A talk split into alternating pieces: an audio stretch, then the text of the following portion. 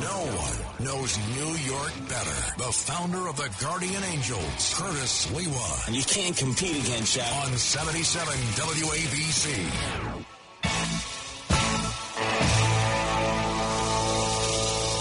Ah, you killed that song. Come in with it again. Come in with it again.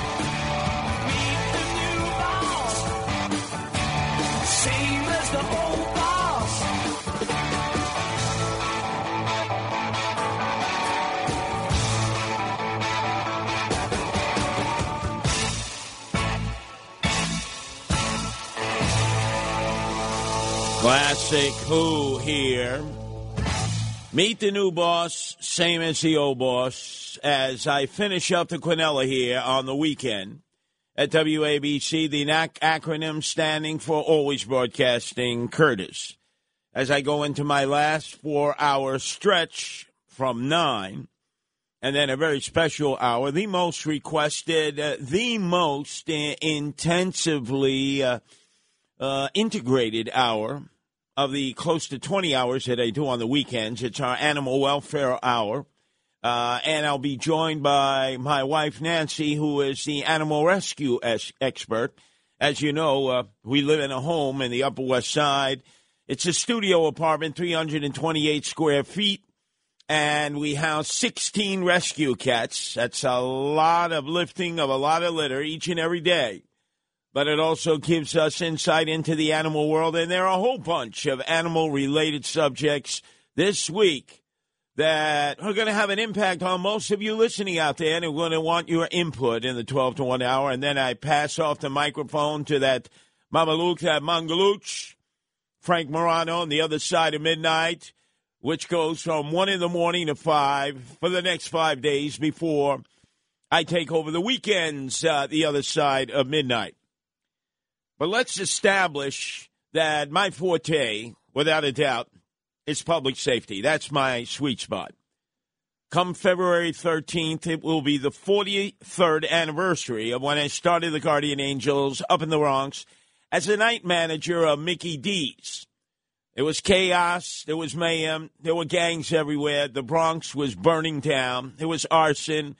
It was uh, a situation far worse than we're facing today. And these are dire times, there's no doubt about it.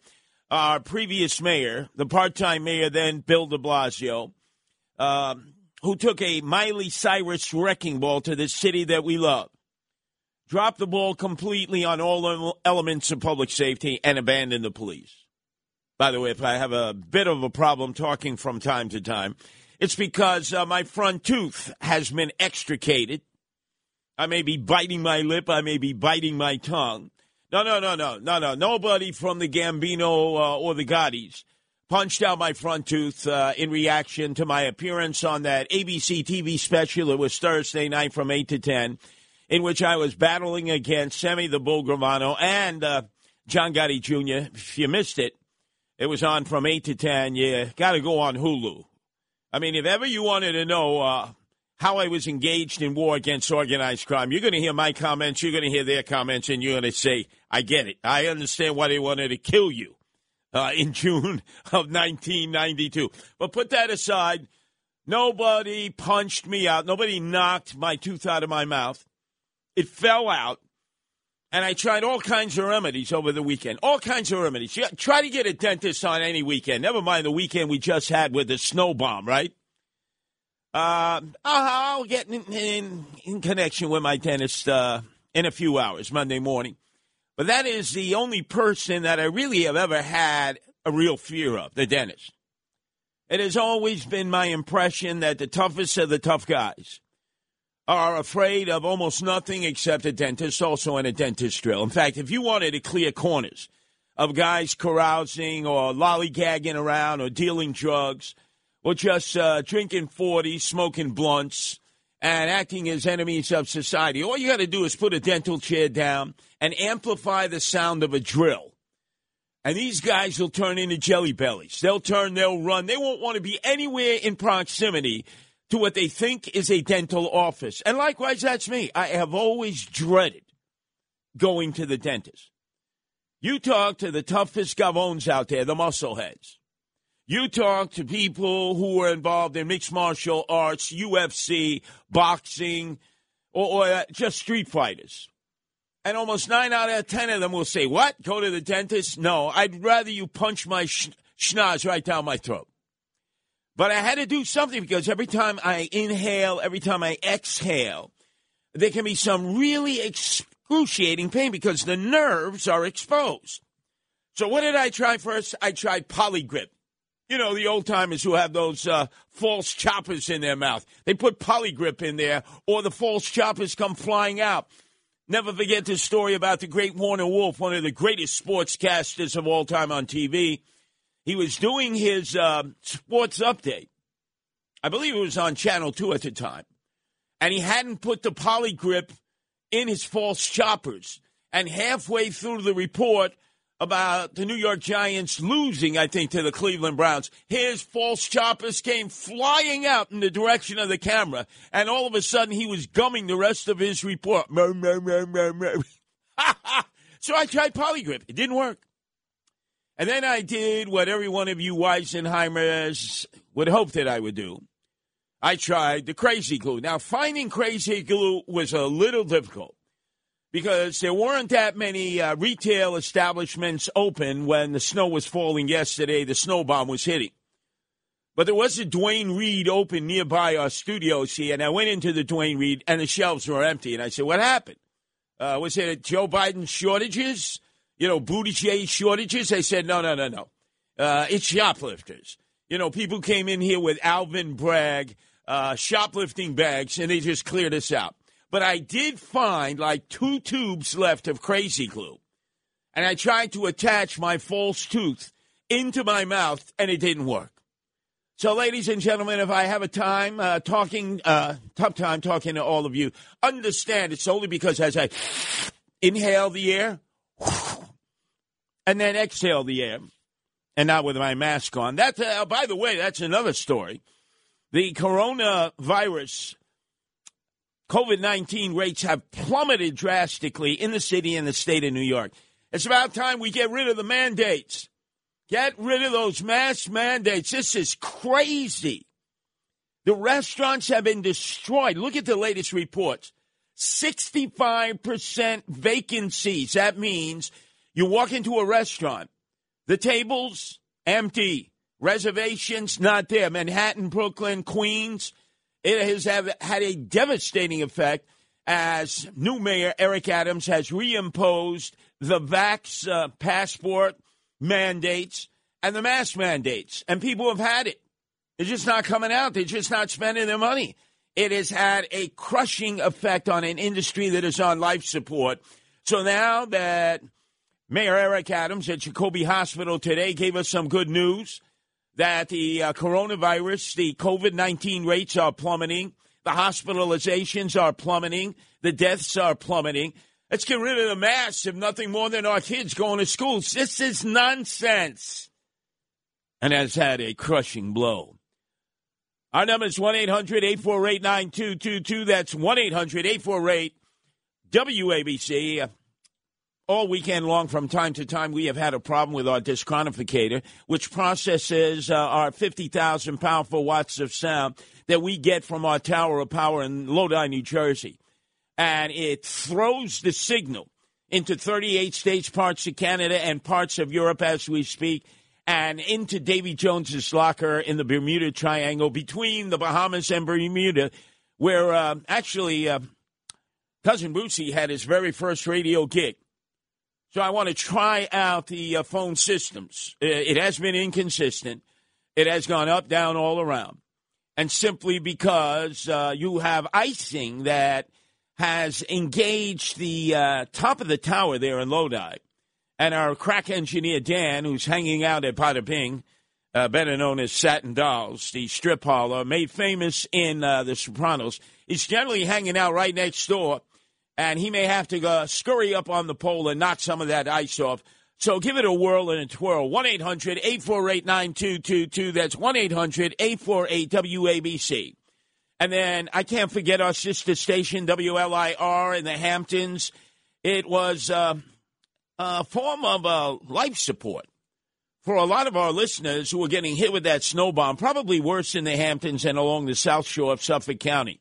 And we got many calls yesterday in which uh, I think we were quite helpful in keeping everybody cool, calm, and collected until the uh, tsunami of uh, snow, sleet, and ice passed, which was uh, late in the afternoon, about mm, a little more than 24 hours ago. 1 800 848 9222. That's 1 800 848 WABC. But let's deal with the news story of the day as I try to get this tooth uh, right back into my uh, skull. Don't worry about it. I can handle it. If there's anything uh, I'm good at, it's giving out uh, pain compliance uh, to thugs and thugettes who are breaking the law and sucking it up and dealing with pain. But I will conduct a broadcast broadcaster's delight tonight. We start out with the main story. Because, ladies and gentlemen, it is in league with the Who song, the new boss, the same as the old boss. He has claimed all through the uh, Democratic primary campaign, in which he beat 12 of his adversaries in the ranked choice voting, and then originally beat me in the uh, general election.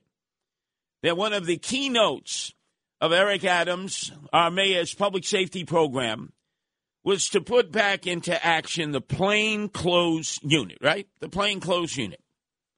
He said it over and over. The undercover unit.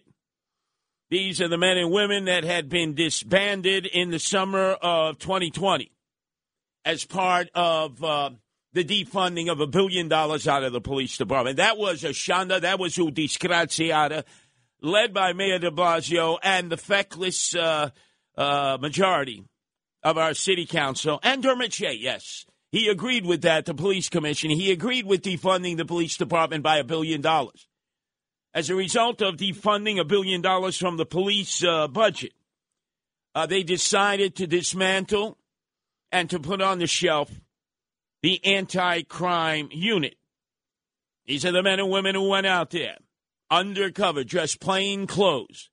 You couldn't spot them from anybody else in the neighborhood because they would be dressed in normal garb, sometimes roguish garb, hoodie garb, we'll call it.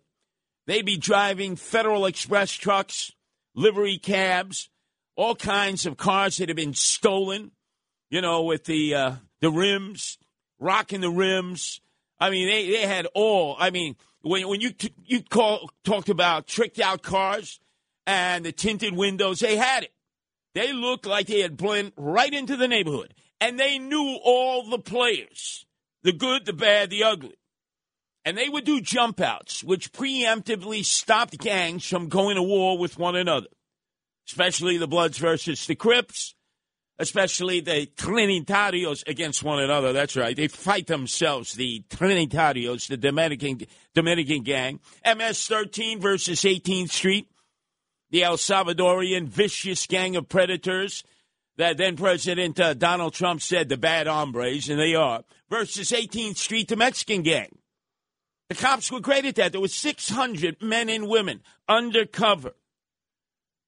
They would take out of the streets of New York City and the projects half the guns and make half the gun arrests. Only a unit of 600 out of a police department of 36,000. Man, they were great at what they did. But immediately it was decided that they would be disbanded. And all throughout the campaign, Eric Adams said that he would restore the plain clothes unit, right? The plain clothes unit. So before we do anything else, I want to use uh, our uh, fellow host, Larry Kudlow, as an example. Larry Kudlow was doing his program yesterday and our other colleague, Greg, uh, Greg Kelly, was kind enough to come in and discuss with him what uh, this new plainclothes unit would actually be. Not wearing plain clothes. So, uh, Maestro, there, our board operator, I want you to play cut 23 as a shocked Larry Kudlow, big supporter of Eric Adams was befuddled to learn from Greg Kelly, as you know, the son of the longest serving police commissioner in the history of the NYPD, Ray Kelly, broke it down to him that what Kudlow and others thought would be the reinstitution of the plainclothes unit that was so effective in getting gangs and guns off the street preemptively, would in fact not be a plainclothes unit. Curiously, or actually, uh, as worse, insanely, he wants to do that with them wearing uniforms. The whole essence of oh. anti-crime is undercover. Yes, they want to be identifiable oh. to the public. This is a this is a crazy compromise with the left. So we'll have anti-crime. They'll be wearing ordinary clothes, but you'll be able to identify them as cops. So they're wearing NYPD hats. It's it's really kind of it, it's it's beyond amateurish. It's it's childish some of the things they're talking about right now. It's kind of self defeating. I thought the whole purpose was to move about anonymously to then well, strike and be more effective. You get points though, because people who, you know, a lot of folks in the media say, "Oh, okay, Eric Adams is bringing back the anti-crime unit. That's great." Then you look at the details because he has to take care of his base, and they'll say also, and it'll try to obscure this, but it's true. You can you can look it up. He actually said it the other day when he uh, when he spoke um, uh, that uh, special uh, announcement. He said that they will be identifiable as police officers, identifiable as police officers, and they'll be wearing body cams. So he's trying to be all things to all people, mm. and that's why we can support the mayor. But I think we have to apply a great deal of pressure right uh, on him and on his commissioner. I mean, we don't have you know, Larry. You're there. We got Bob Goodwin. Uh, we got a handful of people who are willing and have the ability to talk about this stuff. Notice Larry Kudlow, right, was befuddled. Now, let's face it, that's not the sweet spot of Larry Kudlow. Uh, his uh, forte is how to deal with money, how to deal with the economy, how to deal with Wall Street you know, the CNBC guy who became the Fox News business guy. And obviously broadcasting here at WABC, a nationally syndicated program you don't want to miss 10 in the morning to 1 in the afternoon. But notice how our colleague Greg uh, Kelly schooled him. That's why you got to be listening to Greg Kelly in the afternoons. Uh, he's got a great show, a stream of consciousness from 1 in the afternoon to 3, Monday through Fridays. Before my Kumbari Cheech, Rudy Giuliani nobody knows any more about making a safe city from what was the murder capital of New York City, the murder capital of America, in which there had been 2,000 killings a year during the last days of David Dinkins, 5,000 unsolved shootings.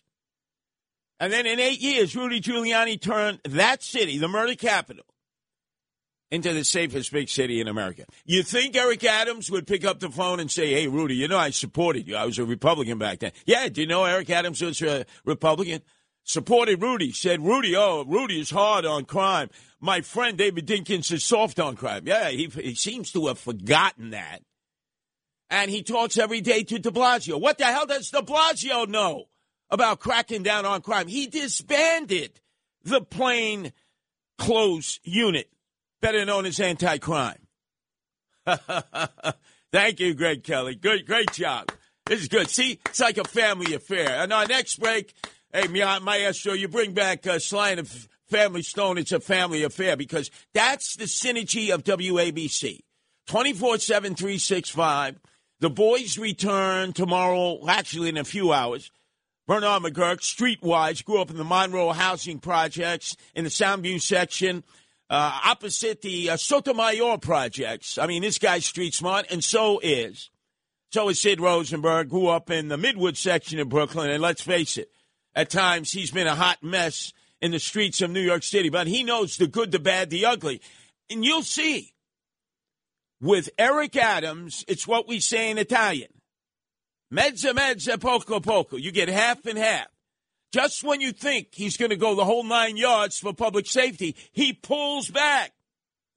This street crime unit, which will be citywide based in precincts, which will have 400 men and women that he says have been selected already from precinct commands, will have to undergo special training. They will not be undercover. They will wear a different uniform than what you normally see of a police officer in the street, but they will be identifiable with that uniform. They will wear a body cam that every thug and thugette will be able to pick out. And they have to keep that body cam on. So they can't use technology to fool the thugs and thugettes in conversation, which is part of being anti crime, part of being a member of the plainclothes unit, or as what you all know, undercover. And they're going to have to wear a badge. Now, can you imagine you're walking down the street, you got like a Catholic school uniform on. You know, maybe the girls are wearing patent leather uh, shoes and uh, pleated skirts. Uh, you got a badge that says, I'm an undercover cop. undercover cop. And every thug on the corner is going 5 0, 5 0, 5 0. You think you're going to be driving tricked out cars that are in the police compounds that have been seized from the carjackers? No. You think they're going to be riding Federal Express trucks? No. You think they're going to be driving around in livery cabs, gypsy cabs, which blend into the environment? No. They're going to be driving around, and that hasn't been determined yet. Yeah, you imagine if it's marked cars in a different kind of a police uniform with a badge, with the body cam, operating 24 7, 365. Are they going to be wearing police hats? By the way, most cops don't even wear their police hats. Uh, that needs to be enforced because that's how you identify 5 0, especially when they're in uniform. So, this whole concept of him putting back the plainclothes unit, aka the undercover unit, is bogus. He's not selling the general public on what it's going to be. It's going to be a uniform patrol with badges being shown, not badges you know, on little necklaces that the cops wear underneath their clothes and then they pull out when they're ready to make arrest or identify themselves. This is bull feathers. Come on. Greg Kelly did a great job exposing it. The son of the longest serving police commissioner in the history of New York, Ray Kelly, who made his bones serving out of the 25th precinct initially in Harlem. Yep, that's Ray Kelly. He knew how to bust his shoes. He wasn't a lawyer cop. He was a street cop or Bernard Kerik, who I first met, was undercover in Times Square in the age of crack cocaine, or Safir, who was the second police commissioner of Rudy, who was actually in the DEA making drug busts, and Bill Bratton, who was a cop himself who busted his shoes in Southie in Boston, became police commissioner in Boston, police commissioner uh, in Los Angeles, and twice was police commissioner in New York but also the transit police commissioner before that for David Dinkins. So he had the cred. Anyway, let's open up our uh, phone lines. 1 800 848 9222. That's 1 800 848 WABC. And they will be called the Neighborhood Safety Anti Gun Team. Does that sound very intimidating? Like anti crime, street crime unit. I mean, that sounds intense. Uh, gentlemen there uh, on the corner you, citizen, uh, you, we are members of the Neighborhood Safety Anti Gun Team. As you can see, we have our body cam, we have our special uniform, and yes, here is our badge number. Come on. Please, hey, Eric, you know better than that. 1 800 848 9222. Let's go, if we can, to Roberta in Staten Island. Your turn to be heard here at WABC. Roberta. Hey, Curtis. Uh, I have a great dentistry. week. We just left to Staten Island to use them, so I don't know if you're. Anyway, I'm calling about when when Eric Adams first became mayor. He was threatened by Black Lives Matter. If he dares put that uh, anti-crime unit, they're going to riot and God and whatever else bad stuff they do. So. I think he's afraid of them, and that's why he's not doing no, it. No, no, no, no, no, no, no. Roberta, we got to give credit where credit is due. Days before he was sworn into office, he was still Brooklyn Borough President, Eric Adams. Uh, Black Lives Matter, led by Hawk Newsome, uh, the chicken hawk, uh, walked across the Brooklyn Bridge, all 12 of them. They had been protesting outside of de Blasio's office in City Hall. They demanded a sit down with then Borough President Eric Adams at Brooklyn Borough Hall. He, he had to sit down. It was all on film uh, Hawk Newsome did uh, threaten him. He said, I'll burn the city down if you put back into uh, effect the street crime unit, a.k.a. the anti crime unit, a.k.a. the uh, plainclothes unit. And uh, Eric Adams stood up to him and he said, No, you won't. You're not burning down my city. Uh, that ain't happening on my watch. So, to his credit, Roberta, he stood up to Hawk Newsome. The problem is, he hasn't stood up to Alvin Bragg. I want to hug my thugs, Alvin Bragg. I, don't, I want to prosecute them. I want to turn them loose. I want to give them all brag bags so they can go into Duane Reade, CVS, Walgreens, and they can shoplift. And I don't care how much they steal, because I'm not going to prosecute them. Oh, no, no. Now, he won't stand up to Alvin Bragg, but he did stand up to Hawk Newsome. So, Roberta, you couldn't be more hopelessly wrong. Anyway, our number is 1 800 848 9222. That's 1 800 848 WABC. So the other day, as Greg Kelly was mentioning, uh, Eric Adams uh, rolled out for all of us what his street crime unit, aka his anti crime unit, would look like. And it would not be a plainclothes unit. And then he said something that was really disturbing to me, and I know a lot of members of law enforcement. It's just a day after police officer Rivera was brought out of St. Patrick's Cathedral in that funeral mass where thousands and thousands, a sea of blue, were up and down Fifth Avenue to salute him on his way to his final resting place. But Eric Adams had the chutzpah to actually say, We've acted like Crips and Bloods sometimes. This needs to stop. The police have acted like Crips and Bloods. You're saying that the anti crime unit, the street crime unit, the undercover police, 600 brave men and women who put everything on the line right before the summer of 2020, who were responsible for 50% of the gun collars in a police department of 36,000, 600 responsible for 50% of the gun collars. And you're saying they acted like Crips and Bloods? How are you going to get the support of the police department if you're already questioning their tactics and suggesting that they operate like street gang members and you're going to reform them, you're going to retrain them, and you're going to put them in uniforms different than what the police have who patrol the streets?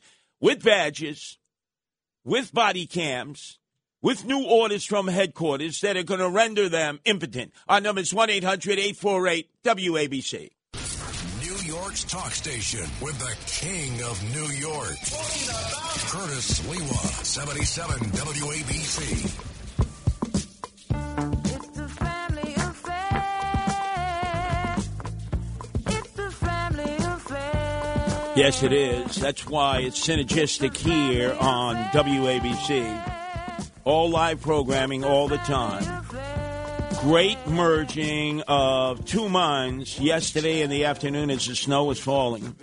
Greg Kelly calling up Larry Kudlow Saturday afternoon to explain to him what the new Eric Adams uh, anti gun team would consist of and Larry Kudlow was blown away. He had no idea. He thought that it would be the old undercover police, you know, dressed in normal civilian garb. They would blend in to the uh, neighborhoods uh, that they were assigned. And uh, Greg Kelly had to bust his bubble, and I know a lot of your bubbles, because you were believing the same propaganda coming from Eric Adams, who always straddles the fence. He doesn't want to offend people on one side, the law and order side, or the pro uh, criminal side. He tries to uh, satisfy everybody. And you know, ultimately, you never satisfy anybody when you try to satisfy everybody. You've got to be adversarial. But this is such a linchpin. This is so important to getting guns off the streets, to controlling gangs and burglaries, because that was the other thing. It hasn't really been said enough.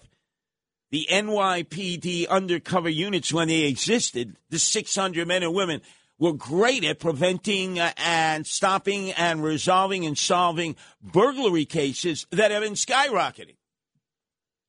But when you start off your press conference, uh, as he did on Friday, in the aftermath of the uh, burial of Police Officer Rivera this week, it'll be Police Officer Mora. I'll be at the wake on Tuesday. Hopefully, you'll all attend St. Patrick's Cathedral from 1 to 8. And then the funeral mass for Police Officer Mora will be Wednesday at 9 a.m. in the morning. Cardinal Dolan will be presiding again. But when you say that the previous anti crime unit, the undercover police unit, was acting like Crips and Bloods and that needs to stop, what the hell are you talking about? And he issued a stern warning to any of the men and women who have been recruited into this new anti gun team, saying, You are not going to be abusive. You are not going to profile. You are not going to target. What are you talking about? You got to let these men and women use their street smarts. People profile in urban areas to stay alive. They look at certain people who are walking down the block and they say, I ain't walking down that block because I may not make it off the block. Yeah, people who live in the urban areas profile so they can stay alive, so they won't get thugged up, so they won't get mugged. For instance, you go into a public housing project where the cops no longer do verticals. They no longer police the stairwells without which the gangs control, the gun running thugs control. How many residents, because the elevators have been uh, vandalized to make sure they don't go up and down. And now they got to go up the steps. Look at a group of thugs hanging out, smoking blunts, drinking 40s, and they profile them and said, you know what? I'm not going upstairs right now. Because if I walk into that Venus flytrap, I'm going to get mugged. I'm going to get knifed. I might even get shot. You're profiling. But then again, we don't want our police to profile. We want our police to walk around flashing badges as an undercover unit, which is an oxymoron. 1 800 848 9222. The secret of undercover operations, plainclothes units, is that they do jump outs. Lickety split. When it's least expected, boom, they're jumping out from all different aspects of that block, uh, block, cutting off your ability to exit, your ability to escape. That's not going to happen any longer, according to Eric Adams, who said, We are not going to let our police department act like Crips and Bloods. This needs to stop. Now, if you happen to be a cop, what are you going to think about that? Oh, the mayor, one of our colleagues, man who had been a cop for 22 years, 10 years uh, in transit, 12 years uh, in the NYPD. Some of that in a white shirt, where he had white shirt immunity, like every other black, Hispanic, white, Asian, male or female has. They wear the white shirt, which means they're the shot callers. They have immunity. The rest of the cops, they have ugats. They have bupkis. Our number is 1 800 848 9222. That's 1 800 848 WABC. Let's go to John in Hell's Kitchen. Your turn to be heard here at WABC. Johnny. Curtis, um, Friday night, on the John Catsimatidis show, and with all due respect to Mr. Catsimatidis, because he didn't comment, he had on uh, Ray Kelly as his guest. And the first words out of Ray Kelly's mouth was, We're in a lot of trouble. But uh, uh, the ex governor who was on and one of the judges, they had been kissing, as you say, the tookus of this fraudulent mayor, as far as I'm concerned, Curtis. And I got to tell you something, Curtis. I'm a street guy like you're a street guy. That stunt with Hawk Newsome, and you have a lot of grace because you're willing to try to give props to this guy. That was a stunt. Don't forget that Eric Adams was painting Black Lives Matter with de Blasio in front of Trump Tower, marching in the street. And you you know as well as anybody, Curtis, when he was a cop – he was a rabble rouser. He was an activist. He was an advocate. He was going precinct to precinct, wanting to know was white guys bothering the black guys. He ain't a cop. He's a fraud. He lives in Jersey. You should have been the mayor. That's my wait a thought. second. Wait a second, John. Didn't you see Eric Adams shoveling snow outside of his basement apartment on Lafayette in Bed Stuy? Yes, I did. Because you know why? How many cameras were there, Curtis? How what? many cameras were there? Uh, Listen, this guy's a peacock. This guy's a peacock with his pocket squares, his his ill-fitting suits, his Burberry scarf. Oh, wait, wait, wait a second. Like wait, wait, said, where did he where did he get all those clothes? Wait, wait that guy from Brooklyn brought them for him, right? Right, right. right. Uh, John, John, John. Yes, he did live in Fort Lee with Tracy Collins in apartment 22H. Tracy Collins, his domestic partner, who works for the Department of Education, although we haven't seen her publicly. They share the apartment and he's at Gracie Mansion some of the time. So this concept of uh, shoveling snow outside of his basement apartment in Lafayette and Bed-Stuy, give it up, give it up, Eric. You don't have to pretend you live any longer in Bed-Stuy, Lafayette. Nobody cares. Nobody cares as long as you do the job. And those tailored suits, they're not off the rack. and those Ferragamo shoes, cost a lot of coin. And you can't afford that on a borough president's salary. No way. So, yeah, he's had his Medici's. He's had his supporters who have uh, given him quite the extensive wardrobe. My God. At times he is a peacock. But hey, let's give him an opportunity to do the job. I analyze everything that Eric Adams says, uh, not just what he says, but what he does. So far, let's face it, he's done more in his limited time as mayor than Bill de Blasio did in eight years. Problem for Eric Adams is he had more crime problems, more shootings of police uh, in just three weeks of his uh, first month in office than Bill de Blasio had in any three weeks of his eight years of ineptness. Our number is 1 800 848 9222. That's 1 800 848 WABC. Let's go to Freddie in Bayside. Your turn to be heard here at WABC, Fred. Yes, hello, Fred. Came out too today when I was uh, eating a uh, bagel and lox and cream cheese. My tooth went flying out, so I feel your pain. But in regard no, no, hold to, on, uh, hold, hold on. So you had the schmear on your bagel, right? The cream cheese uh, with the lox. You, you, you're eating the bagel, and all of a sudden your tooth goes flying, right? It goes flying out. I felt the pain. I had to crawl on the floor under the table to look for the tooth. I found it, and uh, I got to go see a dentist too. Can't find a dentist now. Wow. And did you use what I tried? I tried Polygrip uh, in that tooth. You know, that's what the old timers use who have false choppers. Uh, that didn't work, Fred. And then I used Crazy Glue. Uh, in the only Duane Reade I could find that was open, uh, the shelves were bare from all the shoplifting with the Alvin uh, Bragg bags. Uh, Fred, have you used any remedy to try to get that tooth back into your mouth? I just I just put some uh, thing to alleviate the pain. I went to a drugstore. I couldn't find anything.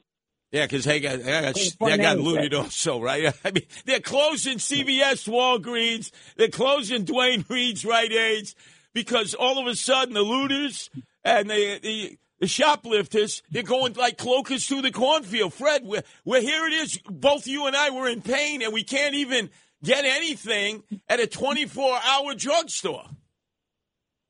I don't know what I'm going to do, but uh, I'm glad I can wear the mask now for the first time because it hides my face. You're right.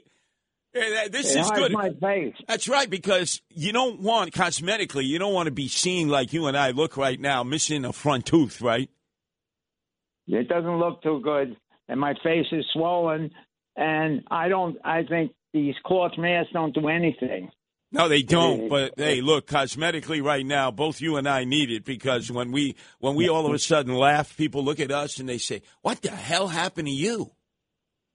But let me say one more thing. The biggest pain for me is not seeing the dentist; is when I get presented with the bill every time I go. That's right. You know, a lot That's of dental, a lot of dental work is not covered by uh, uh, health insurance, not covered in a lot of ways by uh, government-sponsored health care. A lot of times people don't realize uh, they say, "Oh, eyeglasses, yeah, hearing aids, okay, I get that. Okay, uh, medical procedures, I get that. Oh, co-pays, I get that." And then all of a sudden, you get a dental bill for like thousands and thousands of dollars and all of a sudden you find out you have no coverage for that, right, Fred? That's right, because the last like number of dentists have been gonuffs of the first order, the highest order, total gonuffs. All right, I right, got now, a now, bill. what do you think? What do you think about this, Fred? I was thinking since uh, this uh, false tooth that I've had in my mouth for a month of Sundays is not going to ever stay in again. I get a gold tooth. What do you think? How would I look flashing a gold tooth? 100% gold, although I do feel that with inflation and gold prices soaring, that somebody's going to put a gun to my head and try to pull that gold tooth out. Uh, that's the, that's the fallacy that that argument. The, you're you're a handsome fellow, and a gold tooth would probably enhance that. But you're right, you'd be a target. What about a grill? You know, like the rappers have, they put a grill in their mouth. How about if I put a grill in my mouth and then the words Curtis on the front, you know, with little little emeralds? What do you think? Oh, you mean writing uh, on your teeth? Yeah. Absolutely. Yeah. Then I can be cool, hip, happening. I have glide in my stride.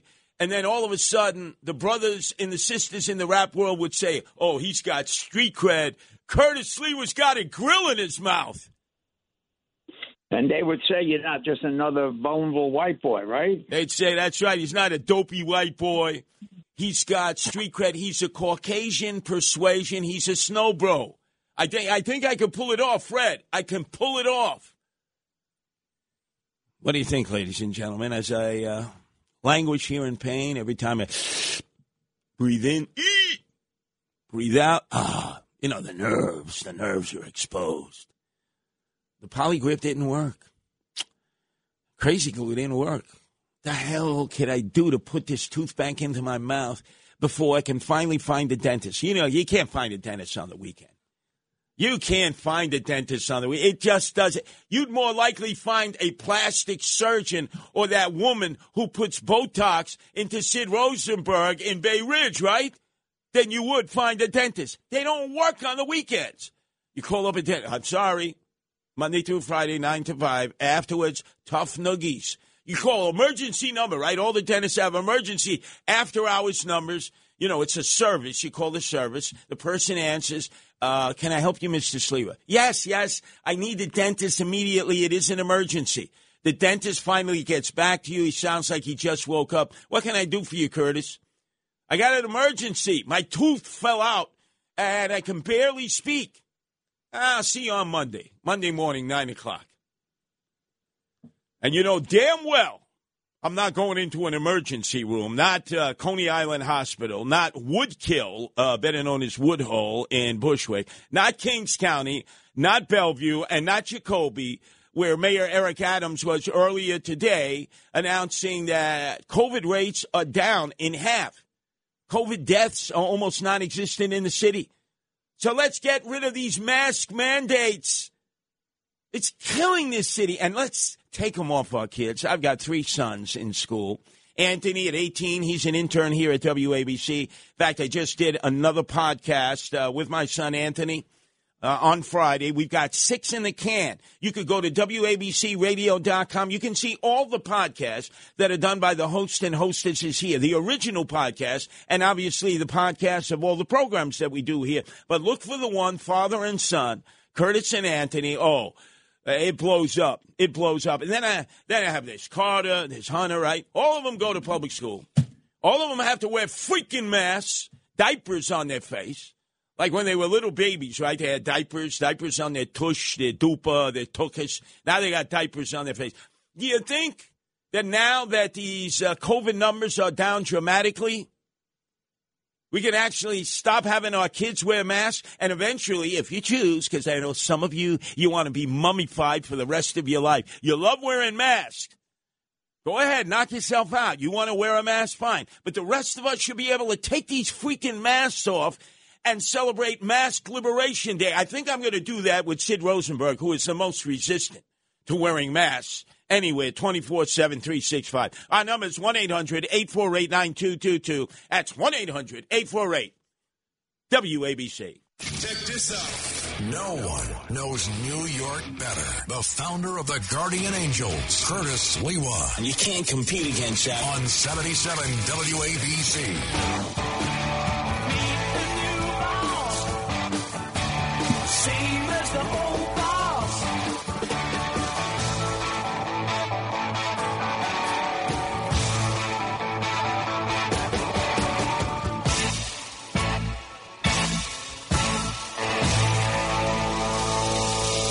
Unfortunately, in a lot of ways, as the Who song says, the new boss, Eric Adams, is like the old boss, Bill de Blasio. He said something earlier today that is going to rock your world.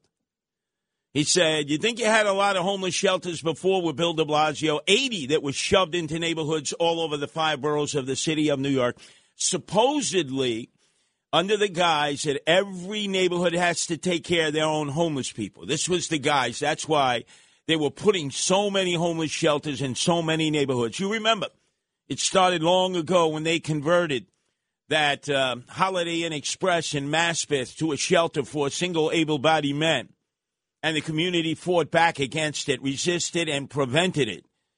That was the last time a community was able to prevent, in total, a shelter from being forced upon them. Afterwards, the de Blasio administration recognized don't let them know in advance. Don't have any meetings. Just under the cover of darkness, open up a homeless shelter, and they have 80 throughout New York City. Devastating neighborhoods. Well, Eric Adams announced uh, he's adding insult to injury. He says he's opening up new homeless shelters. And he said neighborhoods that have been the, the sacred cow, right, protected from homeless shelters. Guess what? You're getting those homeless shelters. And he said the first one, Community Board 11 in the Bronx. And I said to myself, Community Board 11? That's where I was first trained to be a manager in McDonald's, White Plains Road, Allerton Avenue. I said, you know, I'm familiar with that neighborhood. I'm in and out of that neighborhood. So that means he wants to shove homeless shelters into Morris Park. Oh, that's right. Morris Park voted for me. They didn't vote for Eric Adams. Hmm. Maybe that's payback, right? Maybe uh, make sure you get uh, James Brown payback there. Cue it up right now. I may call for it right now. Morris Park, Allerton Avenue, Pelham Gardens, Pelham Parkway, right near Columbus High School. Uh, if memory serves me correct, about 40% of the population is white. That's unusual in the Bronx. It's mostly Hispanic now, uh, mostly Dominican and Puerto Rican, then black, then white. But in that area that he says he's going to shove homeless shelters in, just to just to show all of you, you voted for Curtis Sliwa. That's where the homeless shelters are going to go. Morris Park, Pelham Gardens, Pelham Parkway, where 40% of the folks are white, 30% are Hispanic, 7% are black. And that means there are going to be more for sale signs in. I know what happens. They put a shelter into a neighborhood. These shelters do not provide any services for the men or the women who have all kinds uh, of uh, under under issues. You know, they're hot messes. Could be drugs, could be alcohol, could be mental health issues. There's no supervision. They have to get in by 10 o'clock at night, or they lose their rack, and then they roam the streets. And that's it. It's a warehouse. Man, that ain't good. But hey, look, he's, he's building one super, super homeless shelter. Be ready up there in Morris Park. You voted for me. Now you're going to get pain compliance, in which he's going to shove 540 single adult men into one shelter. That is unmanageable. When you go to shelters, as I have all over the city, they're very easy to walk into. The security is porous. The morale of the employees is at an all time low. You'll find out that 50% of the clients of shelters, whether they're single able bodied male shelters, single able bodied female shelters, not the family shelters, but the uh, single able bodied shelters, are guys and gals that just got out of prison. That's 50%. Because they get out of prison, let's say they come back from upstate, they just did a bid for armed robbery. Uh, five years. That won't happen any longer. You do armed robbery now, you won't even go to Rikers. Uh, but back then, you got a few years for doing armed robbery. You go to your house, right, where your family is. Your family doesn't want you there. They can't manage you. You're a hot mess. So they tell you, take your, your, your valuables, whatever you got, in a black, hefty trash bag. You see guys walking around with a black, hefty trash bag. Next stop, they're in a shelter. Nowadays, you don't get arrested for nothing. You get disappearance tickets. So you end up going back to the shelter, scheming to commit more crime because you know there are no consequences for those actions. Eric Adams, uh, my God, you can't open up more homeless shelters. It's going to drive more people out the door to North Carolina, South Carolina, Virginia, Florida, Texas, Tennessee, and parts unknown. Homeless services is a complete mess. He has new directors, but the new boss is same as the old boss when it comes uh, to public safety and when it comes to homeless shelters. And this uh, new anti-crime unit that is not plain clothes. Let's be very specific to that. If you learned anything tonight, and from Greg Kelly on Kudlow on Saturday is these are not plainclothes units. These are uniformed units in which the cops are wearing badges and they have to have video cams on 24 7, 365. That is not undercover police work on TV, in movies, or in real life. York's talk station with the king of New York. Curtis Sliwa, 77 WABC.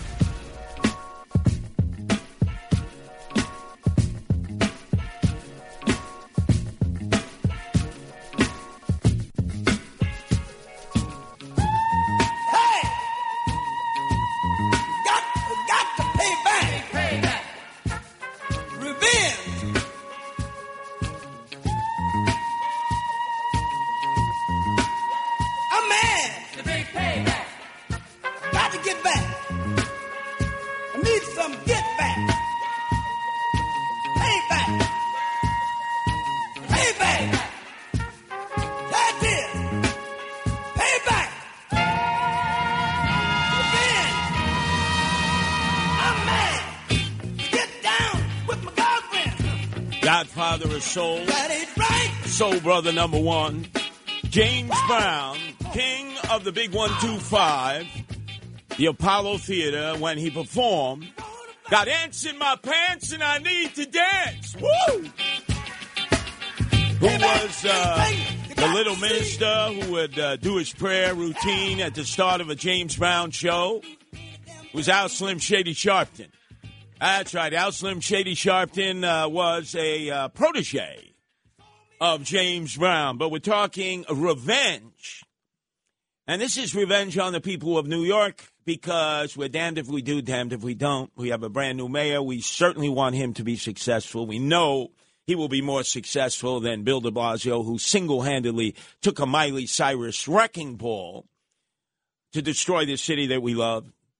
Maybe he'll just go back to Boston, to Cambridge, where he was birthed, become an adjunct professor at Harvard University, poli sci, and destroy a whole new generation of young, supple minds uh, who want to learn about political science. But do it there, not here. Just knowing that he's back in Park Slope, that dope, on 7th Avenue and 11th Street, uh, buying his nickel and dime bags from the Rastafari that he always bought from when he was uh, city council who've been there fixing parking tickets, and then a public advocate uh, writing a free dime towards higher office, like all these public advocates. Jumaane Williams hates the police, hates prisons, yet lives on the military compound of Fort Hamilton, the active garrison where he's got to show personal ID to the uh, MPs each and every day to go in and out. But then again, it's typical do as I say, not as I do, Jumaane Williams, who's running for the governorship and will be challenging uh, Kathy Hokum. Not Hochul. Hokum means nonsense for the Democratic nomination to go up uh, against the guy I'm promoting in the Republican primary, not Lee Zeldin, uh, not Rob Astorino, but Andrew Giuliani. That's right, I'm out there campaigning with him. We'll see uh, what becomes of all of that. But it's so important as we uh, look, and you got to look, and you got to look at each and every one of the proposals of our new mayor, Eric Adams, and say, hmm, is this appropriate? Is this going to help us become uh, the safest big city in America? Again, I hope so. But in many instances, I know that's not the case. The mayor uh, will be welcoming President Joe Biden on Thursday because uh, the mayor has said for every one gun the cops take off the street, they have another five coming in on the iron pipeline uh, for illegal guns that flood the streets of New York. So he's blaming the federal government for this crime increase. Not the fact that we defunded the police, not the fact that there's no bail, but the federal government hasn't stopped the flow of illegal handguns. Guess what? If you're street smart, you already know there are 2 million illegal handguns that are in the five boroughs of the city of New York. They're not biodegradable. It's like a plastic bag that you bury in a landfill. It can last for 100 years and still shoot and maim and kill somebody. So all these guns have been collected illegal. They're owned by mostly law abiding people. They have them on their premise. They have them in their place of business, and sometimes they carry them or they keep them in the glove compartment of their car or underneath their seat. because they're terrified of the crime. And they haven't been getting the response from the NYPD in eight years. So you understand they feel like they need their own personal protection. They're not a whale. They're not connected. They're not a trendoid, freakazoid, jet setter. So they can't get a permit to carry. Oh, my God. To have a permit to carry, it's like you're one in a million. To have a permit to keep a gun on your premises, uh, it's a little easier, but it's still tough. You got to jump through a lot of hoops. And an average guy or gal is not going to be able to get that. So they have these illegal handguns. Most of those will never go into the street. Some of them will because they get taken up by thugs when there are home invasions, when there are burglaries, when there are robberies, and then they circulate amongst the thugs. Thugs will not take their illegal handguns down into the streets when the streets are hot, when they know there's stop and frisk, when they know there's undercover police, when they know they're doing jump outs out of unmarked cars, and they're not wearing identifiable garb. So they'll still have the same number of illegal handguns, 2 million by uh, NYPD estimates. But the federal government can do nothing for us. So it's going to be show and tell on Thursday. The other thing Eric Adams has said is that we need to back the Build Back Better Act, which is dead on arrival because of Manchin in West Virginia. Because in that uh, trillions and trillions of dollar budget, is $5 billion for anti violence initiatives. And our mayor is promoting what he calls the violence interrupters. I know the violence interrupters. I've seen them work in the city where they first started, Los Angeles, they failed. In Chicago, they failed. In Washington, D.C., they failed. And I'll tell you why they failed. But I want to play a cut uh, of the violence interrupters so you get sort of the flavor of what these citizens are supposed to do. We're going to involve every community, every precinct, and our state and federal partners. This plan focuses on the three pieces that are crucial our communities, our cops, and our courts. We will start by putting more officers on patrol in key neighborhoods throughout the city, ensuring that our cops are in the places we need them yeah, you most blew it. intensely. You blew it. Violence interrupters, right? Uh, Pay attention here. You're talking in there like a yenta. Pay attention. Focus on me. I'm the only one that counts. I'm like the maestro of the audience, of the uh, orchestra. Violence interrupters. They've updated this program.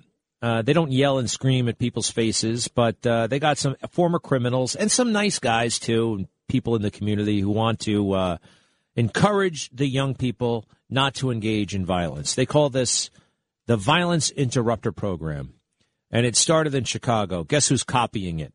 New York, right? It's it's not a thing. It really isn't. It's never worked.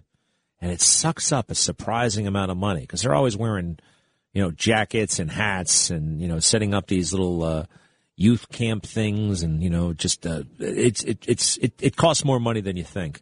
But listen to what they're talking about. If you really listen, well, if you listen casually, you think it sounds great, but I want you to really listen to what they're talking about. And you tell me, is this going to actually fight crime? Is this going to reduce violence? The violence interrupter program, a bunch of people wearing jackets, some former criminals wanting to set people straight. Nice thought, but it doesn't work. Cut 32. This one of the guys from the neighborhood. He see us out here every day. He rock with us. He, you know, let us know when it's a good time, when it's a bad time we help them out as much as we can. We just want the police to be better and more responsible, and we want to be a part of that solution. We'll go right on the corner where the guys be at, right on their hot spot, right on their corner. And we'll just post up and pass out hot dogs and food until 1 in the morning. Hot dogs and food until 1 in the morning. Good luck with that. Be right back. Sounds like uh, midnight basketball to me from Bill Clinton's era. Ladies and gentlemen, once again, magnificent job by Greg Kelly, son of the longest serving police commissioner in the history of New York, Greg Kelly. You can't miss Greg Kelly's show, 1 to 3 in the afternoon. He's got his finger right on the pulse. Followed by Mike Kumbaticic. Again, greatest mayor in our lifetime. Turned uh, New York City from the murder capital under Dinkins to the safest big city in America. You would think Eric Adams would call Rudy. It doesn't even have to be on the record, it could be on the down low. Rudy knows a lot. But I know a lot about violence interrupters because, as much as Greg Kelly uh, said he knew of them, I've worked with them in Los Angeles, Chicago, Washington, D.C., and in New York City. And the premise of the violence interrupters is that they recruit former criminals, former gangbangers, people who have been on the wrong side of the law, which is a good idea. I do that with the Guardian Angels. The problem is the leaders of the violence interrupters were welcomed into one police plaza by Dermot Shea, the feckless uh, police commissioner under uh, de Blasio, and Terrence Moynihan, who was number two in charge. And they had a meeting. They wanted to embrace the violence interrupters, and the violence interrupters leadership said, We don't cooperate with the police. We don't snitch out criminals or gangbangers. So naturally, Terrence Moynihan, who had been around a lot longer than Dermot Shea, said, But wait a second. If you know that there's a gangbanger who has done a shooting or has murdered somebody, aren't you going to tell the police? And they said, snitches get stitches and end up in ditches. So Eric Adams wants uh, $5 billion for this anti violence initiative, Violence Interrupters. As Greg Kelly said, nice idea, sounds good. Uh, they're not doing any harm in the streets. It's sort of like uh, when you have a cold and you have chicken soup, it can only uh, help, it can't hurt but it's not going to solve crimes, and they're not going to snitch out gangbangers. They're not going to snitch out criminals that they know uh, have committed crimes, recent crimes in the community. They will not even be the eyes and ears of the police. So why would we be pouring billions and billions of dollars into violence interrupters when we can go out and hire more police? And I remind Eric Adams, our mayor, that when he had been uh, elected in the Democratic primary uh, after ranked choice voting,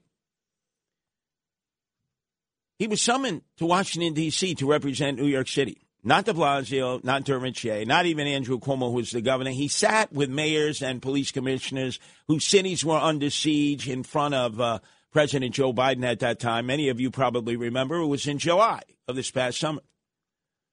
And the president said, I will take a slice of the stimulus package and I will give it to cities if they will hire police. That's all they can do with it. They have to hire police because there's a dearth of police.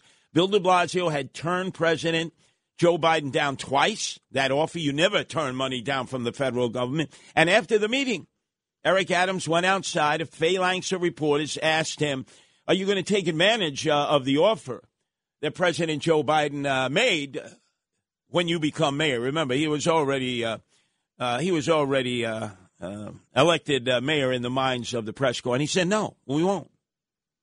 The money was offered. We should have taken it. We could have had a recruitment class in College Point. They could have been trained. They could have been out in the streets. They could have been aiding and abetting other police efforts to try to drive down this violent crime, the gun crime, the gang crime, the burglaries, everything that has turned New York City into a crime capital, kept the tourists away, kept the workers away from these empty office buildings, 70 75% that are unoccupied now, uh, and help return a quality of life. 1 800 848 9222. That's 1 800 848 WABC. Let's go to Robert in Staten Island. Your turn to be heard here at WABC, Robert.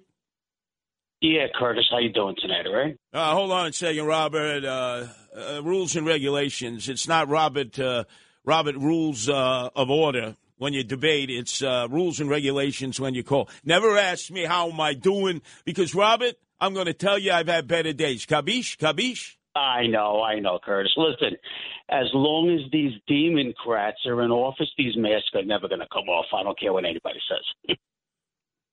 you re- you really think so? I think so. Yeah. Well, you know, because now now it's not about it's not about the science. It's all about politics with them. So even though Eric Adams today announced that Jacobi Hospital, uh, and obviously it was good news, COVID 19 levels are down in half, hospitalizations are down, nobody's dying from COVID 19. You don't think the next step will be, at least for the kids uh, in school, to take those freaking diapers off their face? You don't think that'll be? I hope so. Listen, the guy's been in office 30 days already, five cops killed, two dead already. What's going to happen for the next uh, three years, four years from now? What's going to happen in this city? Well, well, look, uh, I give him the benefit of the doubt. But let me tell you something else that's happening out there, ladies and gentlemen. The Democrats control the redistricting process. We have lost in New York State with a flight of population, mostly to Florida, North Carolina, and other southern states. Uh, so many people that we uh, have lost the congressional district. Florida has gained one, Texas has gained three. Uh, other areas of the country have gained uh, congressional districts south of the Mason Dixon line. We have lost another congressional district, and as a result of the redistricting, the only Republican uh, congressperson that we have in the five boroughs is Nicole Malliotakis. She represents all of Staten Island and part of Brooklyn, which uh, incorporates the area of Bay Ridge and Dyker Heights. She took the seat from Max Rose in a really heated uh, contest. It was a great contest. They were equally matched. Max Rose lost it the day he marched with Black Lives Matter on a precinct in Staten Island, and to this day doesn't understand why he was wrong for doing that. He has reannounced uh, he is running for that seat, and he is raising money each and every day as a quote moderate Democrat. There are obviously uh, Democrats who are supported by AOC, all out crazy Alexandria Ocasio Cortez, the Democratic Socialists of America, the Justice Warriors. They're licking their chops. It was announced earlier tonight that they're going to steal that district from the Nicole Malliotakis, and I'm going to tell you how they do it with one swift uh, swoop of a pen.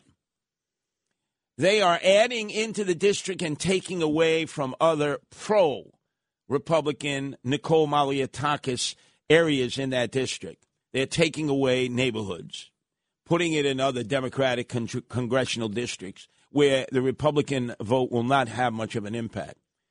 And they're adding on three neighborhoods. Nicole Malliotakis' new congressional district will include Gowanus, which is a Democrat socialist area. It will include Park Slope. That's right, de Blasio's neighborhood, a Democrat socialist area. And it will include Sunset Park, a Democrat socialist area. So there's the potential that Max Rose might not win a Democratic primary as a moderate Democrat. Odds on, I feel he will. He'll be able to raise a massive amount of money. But a Democratic Socialist of America could potentially win a Democratic primary. That would be better for Nicole Malliotakis. But her district now is slanted heavily towards the Democrats. A lot of people don't realize it.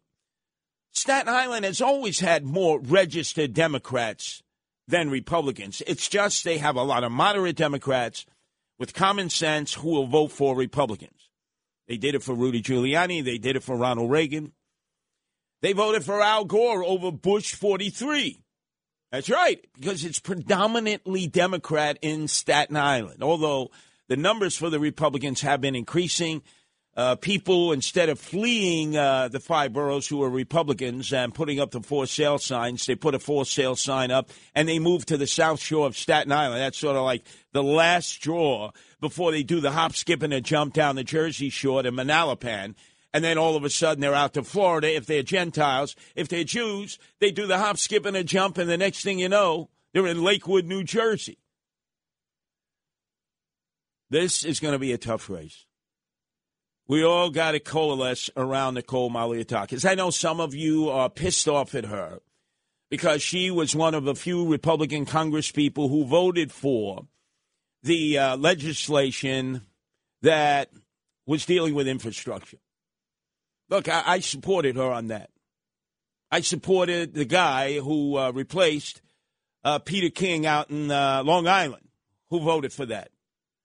You cannot allow that vote because uh, former President Trump, in the waning hours of that debate, said to the Republicans, you shouldn't vote for that, just so that Joe Biden would not be able to bust his buttons and bridges with pride about getting through a major piece of legislation. You cannot hold that against Nicole Malliotakis. It is the only Republican congressional district in the city of New York. She won it fair and square against a strong opponent, Max Rose. He is not a weak candidate. He can raise a lot of money. Afghan war veteran, moderate Democrat. His only mistake was he marched with Black Lives Matter on that precinct in Staten Island and he paid the price. He lost his seat, and rightfully so. We got to get out and support it. Go to the Nicole Malliotakis website if you can contribute to her effort if you can volunteer. We got to start now. You know what it's going to be like going door to door in Park Slope, in Gowanus, in Sunset Park. They're all Democratic Socialists of America. They hate America there. They're not patriotic. They don't fly flags, they burn flags. This is going to be tough. We lose that congressional district, and then every congressional district representing New York City will be controlled by the Democrats, some of them by the Democratic Socialists of America, the acolytes of AOC, All Out Crazy, Alexandria Ocasio Cortez. I got to let you know now. I was there for Nicole Malliotakis when she first ran. Nobody thought she could win the Assemblymatic District of Shelley Silver's girlfriend. Yeah, that was his girlfriend. Big piece in the New York Post today. She's a model now. Oh, look, she's a good looker. Rides a Harley motorcycle. Came out of Indiana. She was a Hoosier. Uh, ended up winning an assemblymatic seat here because Shelley Silver, the Meyer Lansky of Democratic state politics, now dead from greed, backed her lock, stock, and barrel because obviously she was a uh, friend with favors. That was his kumada. He had another kumada too. I'll talk about that on another occasion. I know a lot about Shelley Silver. Uh, she destroyed this woman and won that assemblymatic seat. And now she's the congresswoman and she's under attack. They're salivating to take that seat. So I don't care what neighborhood you live in, whether you're in the five boroughs, you're in surrounding areas in the tri-state area. This is this is like uh, in organized crime where you you hit the mattresses, you stir the marinara sauce. Uh, what would have been a district in which he would have been normally ten points up and the favorite, she's now going to be ten points down and it's she's going to be the challenger in a district where she is the congressperson. Come on, ladies and gentlemen. We can't wish this to be. We got to fight for what we know is right. She has served the community so well as the congresswoman. You see her constantly. She's taking on uh, Joe Biden, protecting the police. Was out there I remember in Bay Ridge when Black Lives Matter was attacking Marty Golden and all those that were supporting the police, when it wasn't popular to do in the summer of 2020, she was out in the streets supporting the NYPD back in the blue. Our number is 1 800 848 9222. That's 1 800 848 WABC. Let's go to Josh in Brooklyn. Your turn to be heard here on WABC, Josh. Hi, good, good evening. Um, I have a suggestion to make. Uh, maybe we can improve um, what's going on in the city by introducing courses in the uh, intermediate schools and high schools called conflict resolution.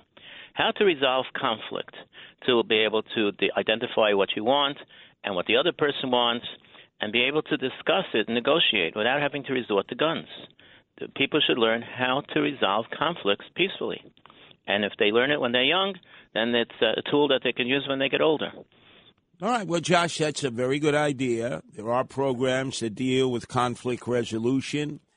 But let's say, Josh, uh, that a young man in your area, Brooklyn, or a young lady, because increasingly more young ladies are caught with guns, uh, uh, uh, you know, loaded or unloaded. They haven't used it in a crime yet. They haven't pistol whipped anybody. They haven't shot anybody.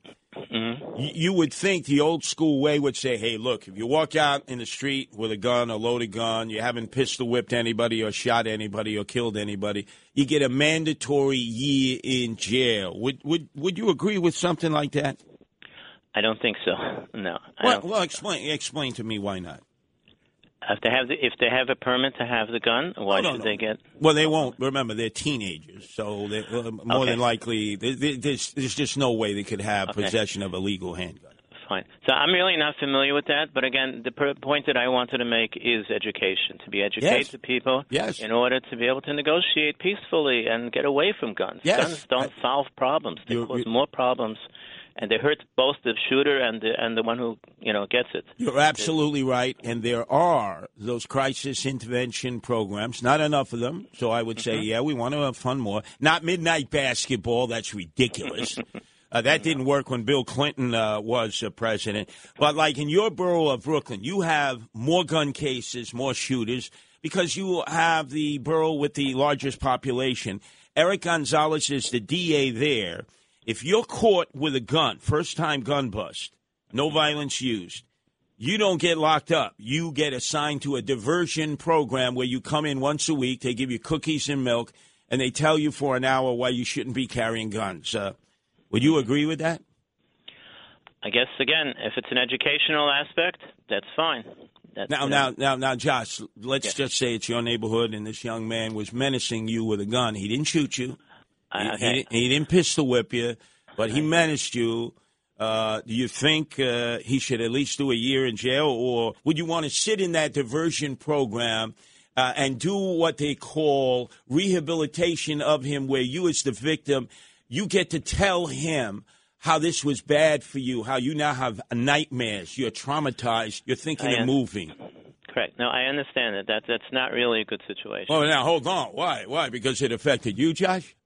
No, again, anyone who is negatively affected by uh, violence is uh, is going to suffer All right. it. And No, no, no. Uh, crisis intervention, extraordinarily good. We can't have enough of it. Anger management, Josh. I mean, I've Okay. I've had anger management issues. You know, I used to make up a list uh, when I was a kid. I would write down all the people I wanted to kill that day in organized crime. And some of my teachers said, Curtis, you know, you got 12 people down on the list crazy Vinny, crazy Sal, crazy Joey. May, let's start by just eliminating some of them first. You know, slowly we begin to cull the list. That That's good, Josh. That's good. Mm-hmm. Good, good. All right. We're on the same page. We're on the same page. I appreciate it. Thank you, Josh. thank you for listening. Oh, anytime, anytime. You see, we don't cut off these callers. Josh was making good points. Again, medze medze poco poco. He was more like Eric Adams there. He giveth and he took. But when I put him in the situation of possibly being victimized, he was righteous enough to say, "Well, no, no, no, that's that's a little extreme." the guy is going to have a diversion program. He menaced me with a gun. He didn't pistol whip me. He didn't shoot me. But now you want me to sit in a room with him and feel his pain? understand why, oh, you got to understand why I aimed that gun at you and I called you blankly, blank, blank, blank, blank, blank. Oh, yeah. Oh, yeah. That's, the route that AOC uh, wants you to go. That's the route that Caban, the new city council person in Astoria, wants you to go. In fact, they have a term for it. It's uh, restorative justice. You need to restore the character of the guy who menaced you with a gun. Restorative justice. And in the meantime, you'll feel better because now you'll have a chance to actually sit in kibitz with a guy who intended to do harm for you. Let's go to Joy in Manhattan. Your turn to be heard here at WABC. Joy. Yes, hi, Curtis. I disagree with you a little bit on Nicole Malliotakis. I was a very uh, active supporter of hers, but one of her one of her first acts as a congresswoman was to um, uh, go against the Republican leadership and vote to censor uh, Marjorie Taylor Greene. Now, she didn't. You might not agree. You know, you don't have to like Marjorie Taylor Greene or agree with all her positions, but the right route to have gone was to she should have gone to the leadership, gone to Mc, McCarthy, and expressed her her displeasure. All right, well, but Not Joy, Joy, let me let me take a let me take a time out and actually uh, do for you what I had just discussed a diversion program, Joy. Uh, whatever you think of Nicole Malliotakis, they have just carved up her district, Joy. I understand that, and you make a very, very good Right. argument. So you you, you got to forgive and forget that in order to keep her as a congresswoman because You know what? She was very arrogant about it because she said exactly that from the very beginning. She said, "Oh, are you going to ju- judge me just on on one decision that I made?" Yeah, but but, but Joy, understand. And that was early on in her No, in her I know, but but Joy, the, the, we'll lose her seat, and then we'll have no voice in the city of New York, none. Joy, and you, it, it may not I even be. I understand, but she should go. She should apologize Should to she- the voters. should she her go on- constituents are very upset. Should she go on an apology tour of her district? Yes. Do a mea, mea culpa, mea culpa, Yes, mea maxima culpa. I do think so. She she doesn't she doesn't um appreciate her supporters. No, no, no, look, Because after she was elected, uh, I wrote to her and I didn't get any response. Oh no, they, they, That's- that's, the Cardinal sin of politicians. You mean your letter found its way to the round filing cabinet, the trash Probably, basket? yes. Oh, look, it shouldn't have. Joy, I will do a personal intervention here. Uh, I've had a relationship with Nicole that at, at times, just like you, has been up, down, and all around. Although I, I do appreciate the fact she supported me wholeheartedly for mayor. But Joy, we got to put aside these differences. If we don't have Nicole Malliotakis in the house, we will have Bupkis, we will have Ugats. You not may not even have Max Rose, a uh, somebody, an Right, acolyte it's, of AOC might win that district. You're right. It's a big concern. Okay, so I What want do you you. think of a primary? no, Okay. I'm not going to primary her. Okay. No way. Not you p- personally, but Oh, you mean another? Well, that's happened before. You know, the Republicans in Staten Island. I got to give them credit.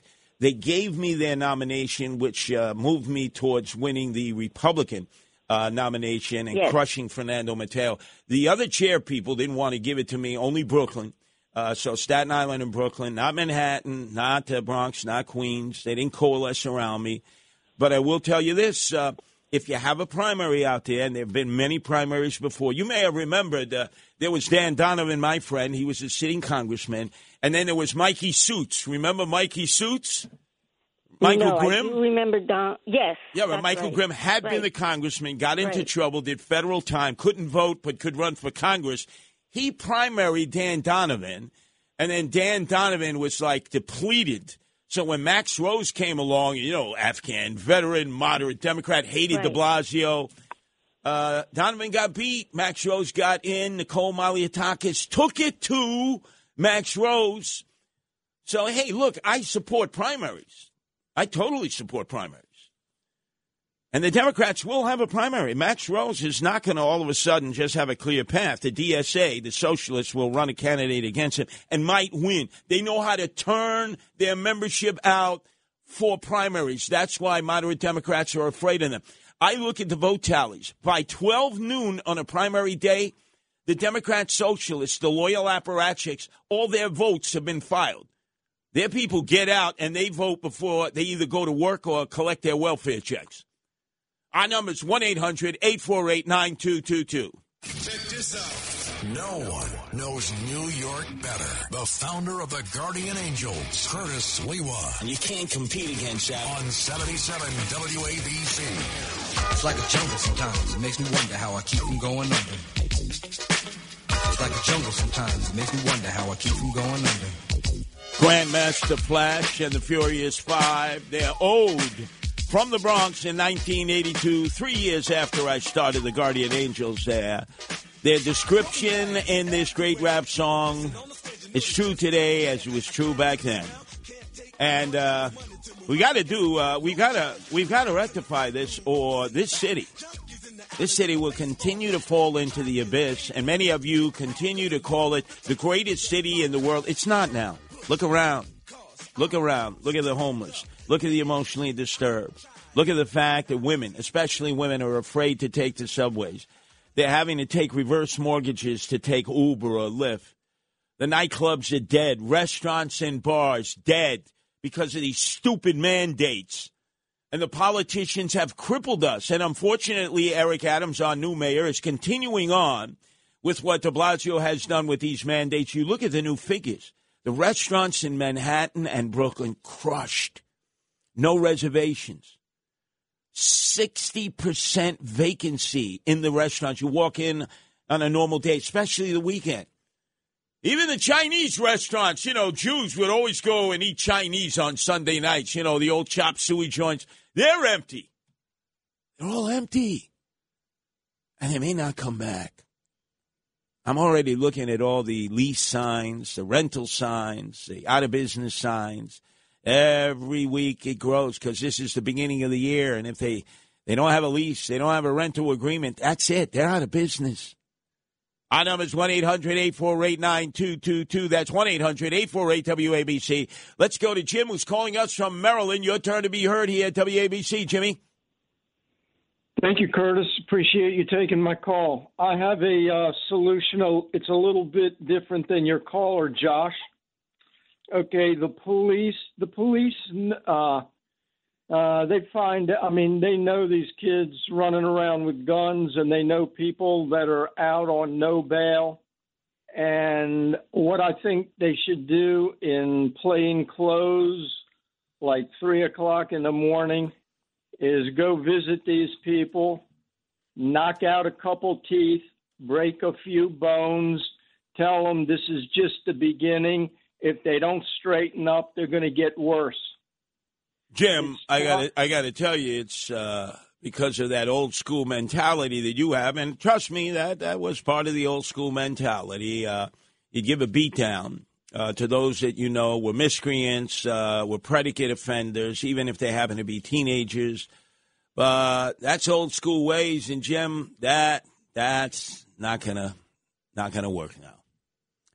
Although I, I do fault the mayor because he keeps telling this story it really bothers me. Uh, when he uh, got sworn in, he did the right thing. He was on the move first day. He was over at the 103rd precinct in Jamaica. It's a busy house. He spoke to uh, the group of officers who were going out on duty, uh, who were getting their instructions from the desk sergeant. Uh, they were doing their uh, morning to afternoon tour. And he was raising their morale, saying, I got you back. But then he had to tell this dumb freaking story that's part of his narrative. When I was a kid, I got arrested with my brother. They took us into the basement here in the 103rd precinct in Jamaica, and they gave us a beat down. And uh, I, every time I tried to urinate for the next day or two, I was uh, urinating blood. He tells the "woe is me" story. Woe is me. Uh, what did you get arrested for, Eric Adams? Uh, he never said. And then finally, the truth came out him and his brother were steerers for a stripper slash hooker who had broken her leg steering in the street, steering customers to her. Uh, they clearly were not being paid to the level that they felt was commiserate with their steerage.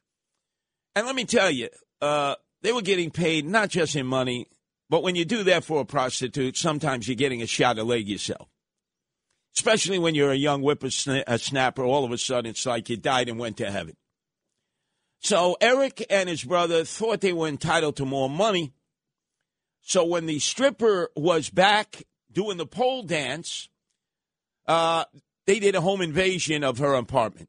They got caught in her apartment, right? he's a teenager at the time.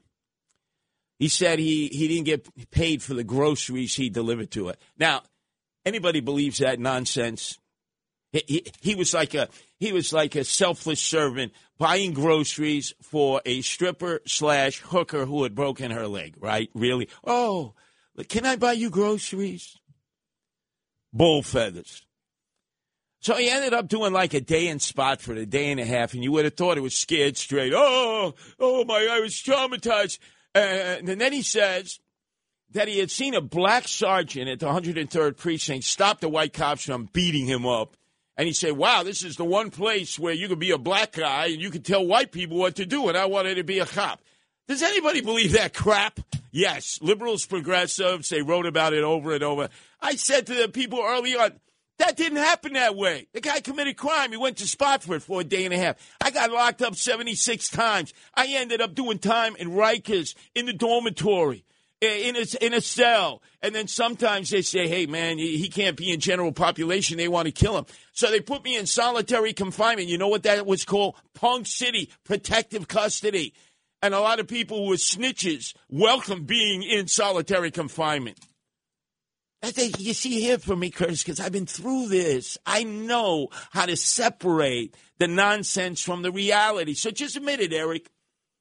And stop demonizing the cops, making them feel like they all were giving poor little kids beat downs in the basements of their precincts uh, for things that they, now that was old school ways. There's no doubt about it.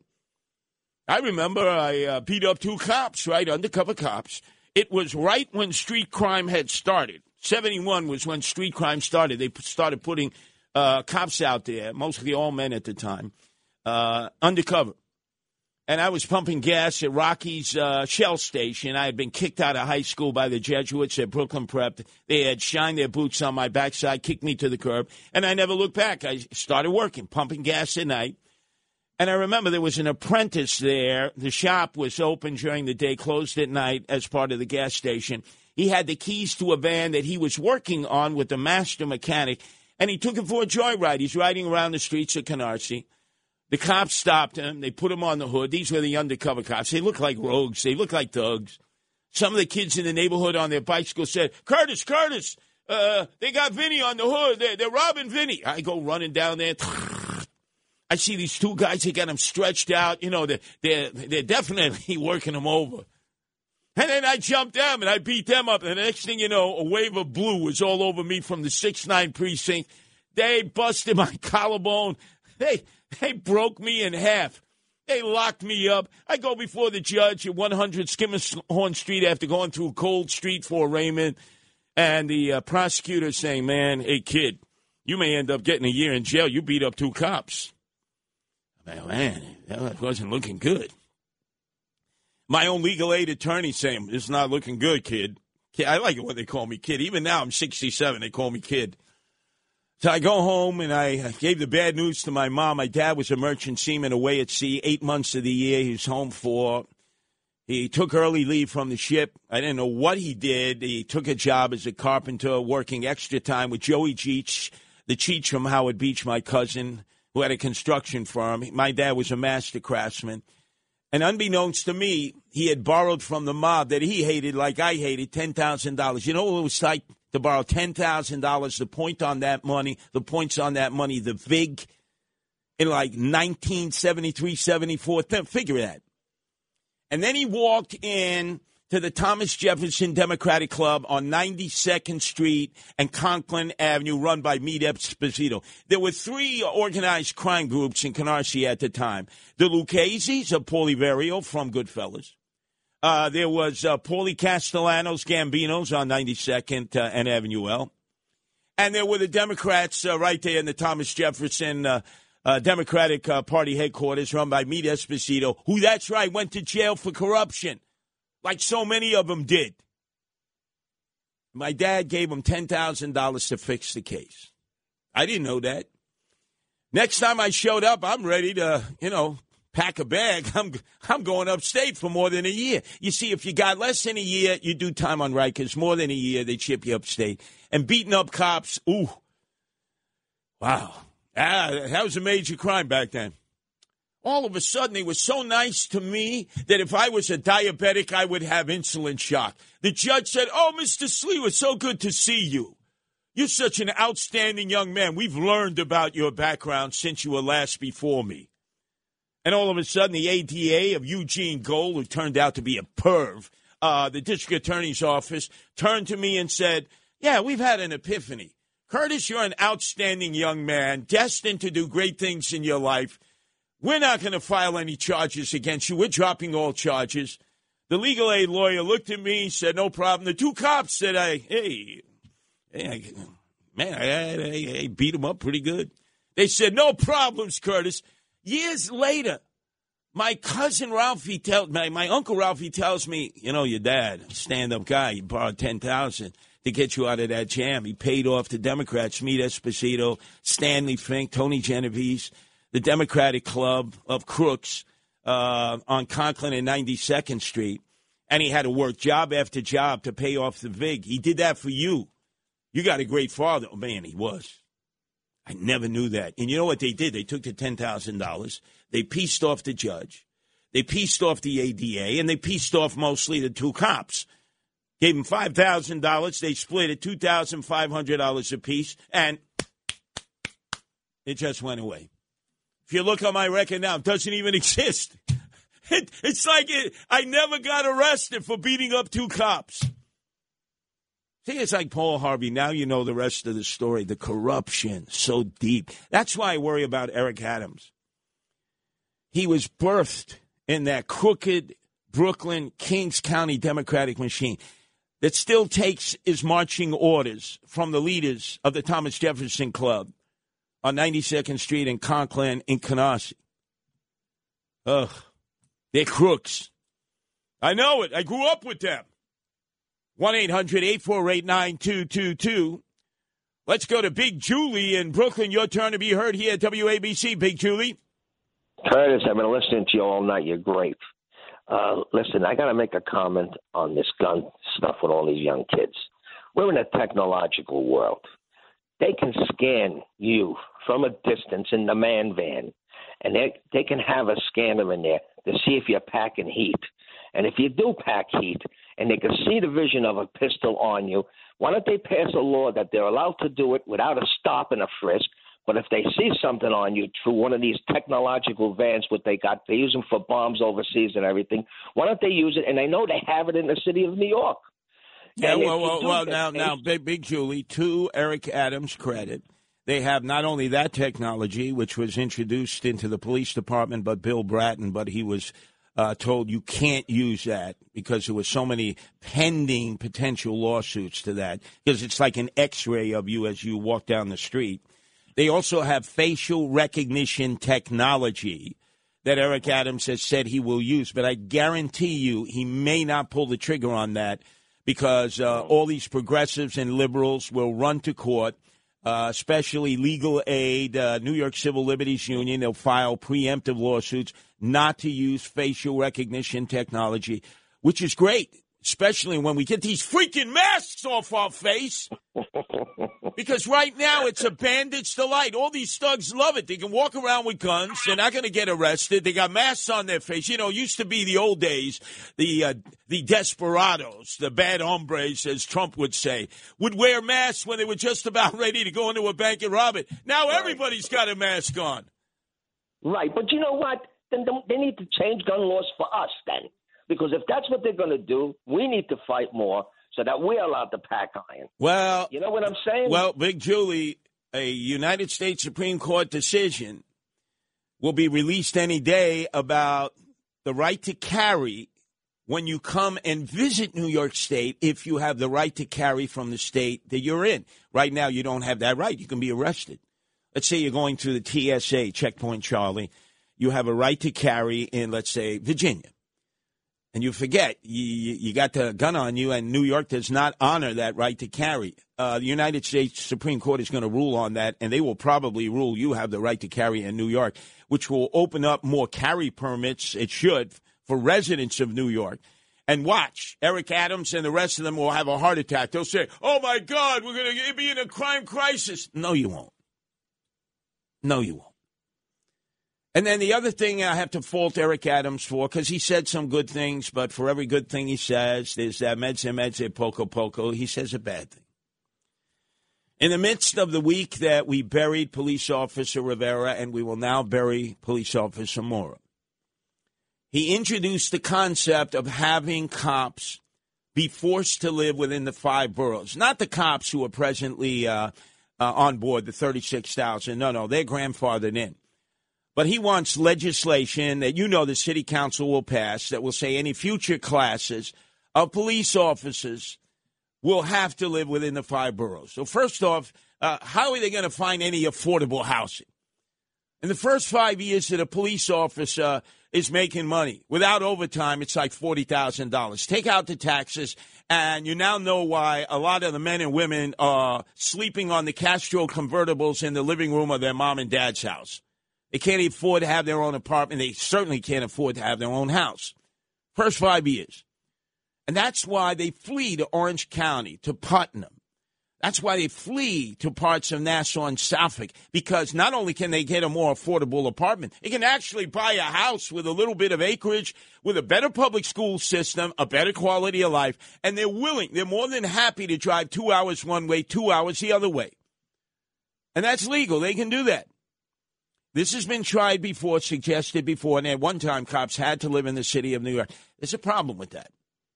First off, they're not all going to be spread out living in different neighborhoods, and they can't live in the precinct that they patrol. That's double trouble.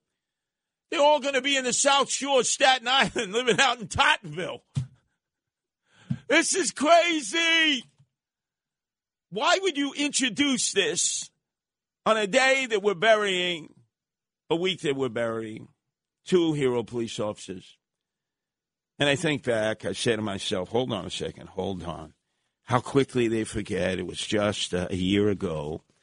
It was, uh, I believe, in May of a year ago. I know because I was at the uh, the wake of the hero police officer who was uh, Greek, highway patrol officer. He was out there on the LIE near the Francis Lewis Boulevard exit at 1 o'clock in the morning. Uh, the police were out there because there had been a DUI incident uh, earlier uh, that had tied up traffic and they were directing traffic. And then, as he was directing traffic, uh, an African American woman from Hempstead, who just before she got in her car impaired with a suspended license, had posted on her social networking anti cop postings, cop hateful rhetoric. And she slammed into this police officer, and he flew in the air a hundred feet. You know how fast she was going? To knock the cop a hundred feet in the air, and upon impact, he died and passed into the hereafter. Great Greek American. How many of you remember his name, huh? You remember Rivera Mora, as you should, and never forget that. What was the name of that NYPD highway police officer, Greek? I went to the wake in Suffolk County. To his credit, Andrew Yang went. We were the only two who went to either the wake or the funeral. There was no Eric Adams. There was none of the other Democratic candidates running for mayor who went to either of those events to honor that hero police officer. Fernando Mateo, who I crushed in the Republican uh, primary, he didn't go. That was uh, just a year ago. What happened? What happened to the memory of that hero Greek American police? And do you even remember his name? Of course you don't. Of course you don't, because it was in the aftermath of the summer of 2020 where you had Black Lives Matter and Antifa vilifying cops, attacking cops, graffiti placed everywhere, F the police. All cops are bastards, ACAB, all cops are bitches everywhere. And the graffiti stayed up. De Blasio never removed it and city council members were out there in support of Antifa and Black Lives Matter, and Eric Adams was painting Black Lives Matter in the streets of New York City every day with Bill de Blasio. Yeah, how quickly we forget, huh? Look, uh, our number's 1 800 848 9222. What was the name of that hero Greek American police officer who was laid to rest in Suffolk County, who lived in Suffolk County? And the reason I mention that is that Eric Adams, uh, during this week, solemn respect for all police officers, thousands turned out, introduces the concept of forcing them to live in the five boroughs. Oh, that cop who lived in Suffolk County, he wasn't brave? It made him less of a cop because he lived in the suburbs? What, what was his? Oh, you don't even remember his name, do you?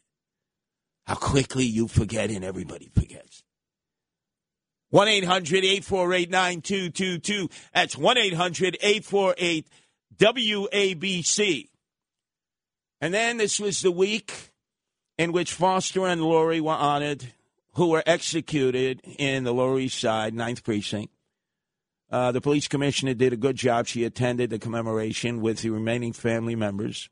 I used to live in that neighborhood. Nobody commemorated them. A lot of them were cop, cop haters, the Lower East Side.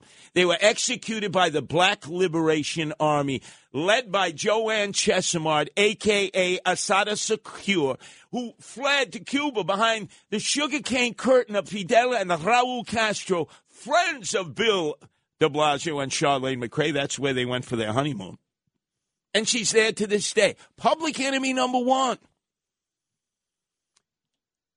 And that was the inspiration for Black Lives Matter. Assata Shakur, Joanne Chesimard, one of our own, who went on to help kill cops in other jurisdictions, including the state trooper in New Jersey that led to a trial. Eventually, she was found guilty. She was incarcerated at Clinton and they sprung her. She did a jailbreak, went to Pittsburgh. They ferried her to Cuba. She's been there ever since saying, F you to all of us and to cops, and you don't even remember the name of the Greek American hero police officer who was killed a year ago that Eric Adams and everyone else didn't even go to their, their wake. Only Andrew Yang to his credit. And yours truly, Curtis Sliwa, huh? How come you forgot all about him, huh? Oh, oh, that's right. It was too close to the summer of insurrection, too close to the rioting, shooting, and looting of Black Lives Matter and Antifa, and you didn't want to be identified with the NYPD then. No one knows New York better. The founder of the Guardian Angels, Curtis Sliwa. And you can't compete against that. On 77 WABC.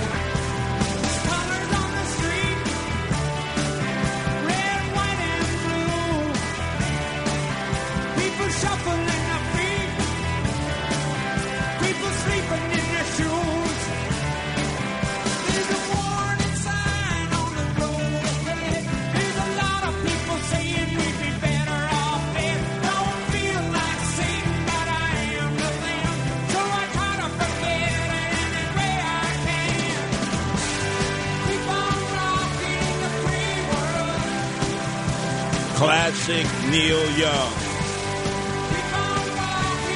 This is a song, like many songs that he sang solo. Southern Man that uh, Al Gore claimed was dedicated to him, not. Just like Al Gore said he invented the internet, not. Just like he said that Love Story was based on uh, him and Tipper Gore when he went to Harvard, not. So mostly it's not. Southern Man was not dedicated to Al Gore, nor Old Man. That was dedicated to all of us who are AARP. But this is the classic Neil Young song, A Canadian. Pump it up there. I see a woman in the night with a baby in her hand. And now we have to decide who are we going to side with? Neil Young, who has pulled his playlist from Spotify. And, oh, yes, Joni Mitchell. She was drop dead gorgeous, blonde, folk singer, from Canada also, just like Neil Young. Had a relationship with Neil Young for a while, was part of Crosby, Stills, Nash and Young, CSNY, one of my all-time favorite groups. Joni Mitchell, who wrote the song Woodstock. Remember that famous song Woodstock that was uh, played in the documentary after the summer of 69? She wrote it. She couldn't attend. Crosby, Stills, Nash, and Young sang the song. She also has pulled her playlist from Spotify. In defiance of Joe Rogan, who is the number one, obviously, moneymaker for Spotify now. He's anti mandate. I guess you could call him an anti vaxxer. Elon Musk, the world's richest man, didn't make that money in South Africa, made it here. Uh, and so many others who've taken sides. Eric Clapton and Van Morrison, who are like on the side of Joe Rogan and uh, Elon Musk. And then there is uh, Neil Young, Joni Mitchell. There's Geraldo Rivera, who took the back of Neil Young. Do you have that cut of Geraldo Rivera? Please uh, check that out, uh, Geraldo Rivera. I want you to hear that because Geraldo Rivera, who's of my generation, uh, has decided to throw uh, the enormity of his weight now that he's on the five in defense of Neil Young. Uh, and uh, by the way, the question is whose side is Curtis Sliwa on?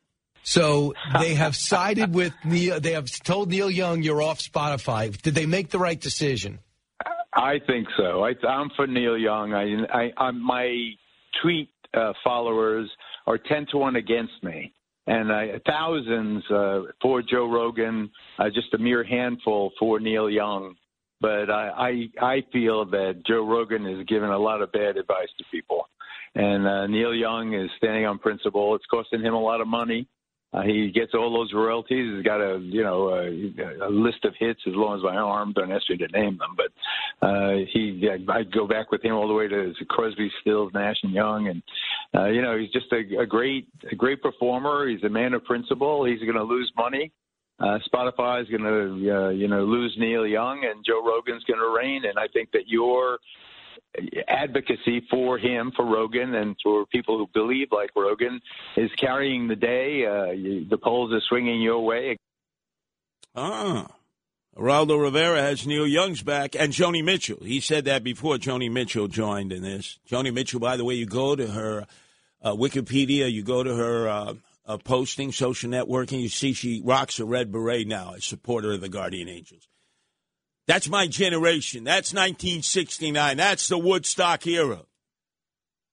And I believe in free speech. I loathe, I despise Joe Rogan. He claims he's from Newark. He is not from Newark, New Jersey. Get the hell out of here. That's like Cory Booker claiming he's from Newark, New Jersey. Ain't happened. I just, I don't like that guy, that musclehead. Now, what am I to do? I mean, I'm Mr. Free Speech Advocate, right?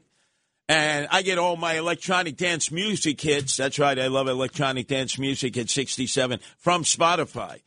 So do I suddenly drop Spotify and join in solidarity with Neil Young and Joni Mitchell? And Geraldo Rivera.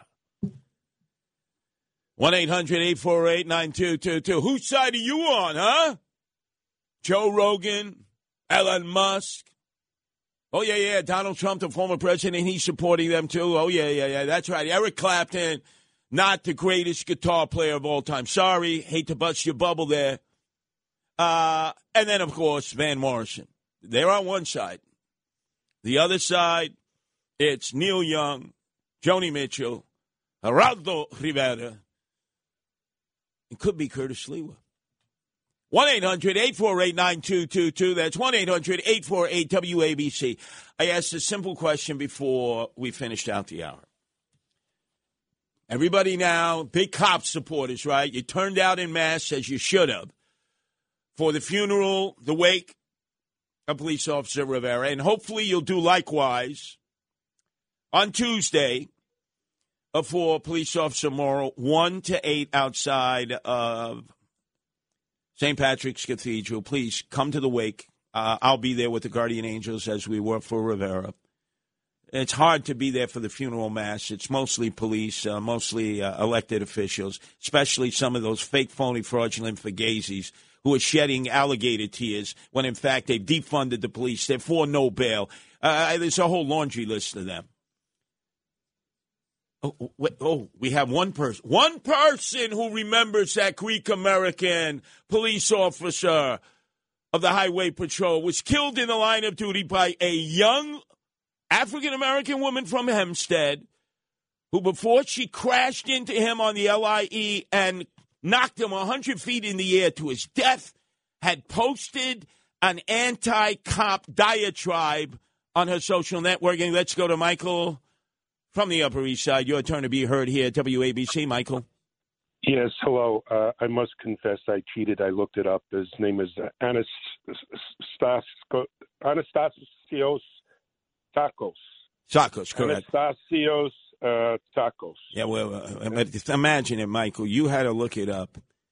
That's pathetic. I used to, uh, I used to know the names of most of the cops uh, who who perished, uh, but um, I had to look this one up. Uh, but it won't happen again. I promise you. By the way, while you uh, you have me on the phone, I I, I think. Uh, Jason Rivera's widow is a future star. After she works through her grief, I do hope you you uh, help her help point her to um, politics because she can she kicked ass through her grief. It was everybody was was tearing up. She Yes. was magnificent. Yes, yes. At a time, it had to be extraordinarily difficult for her.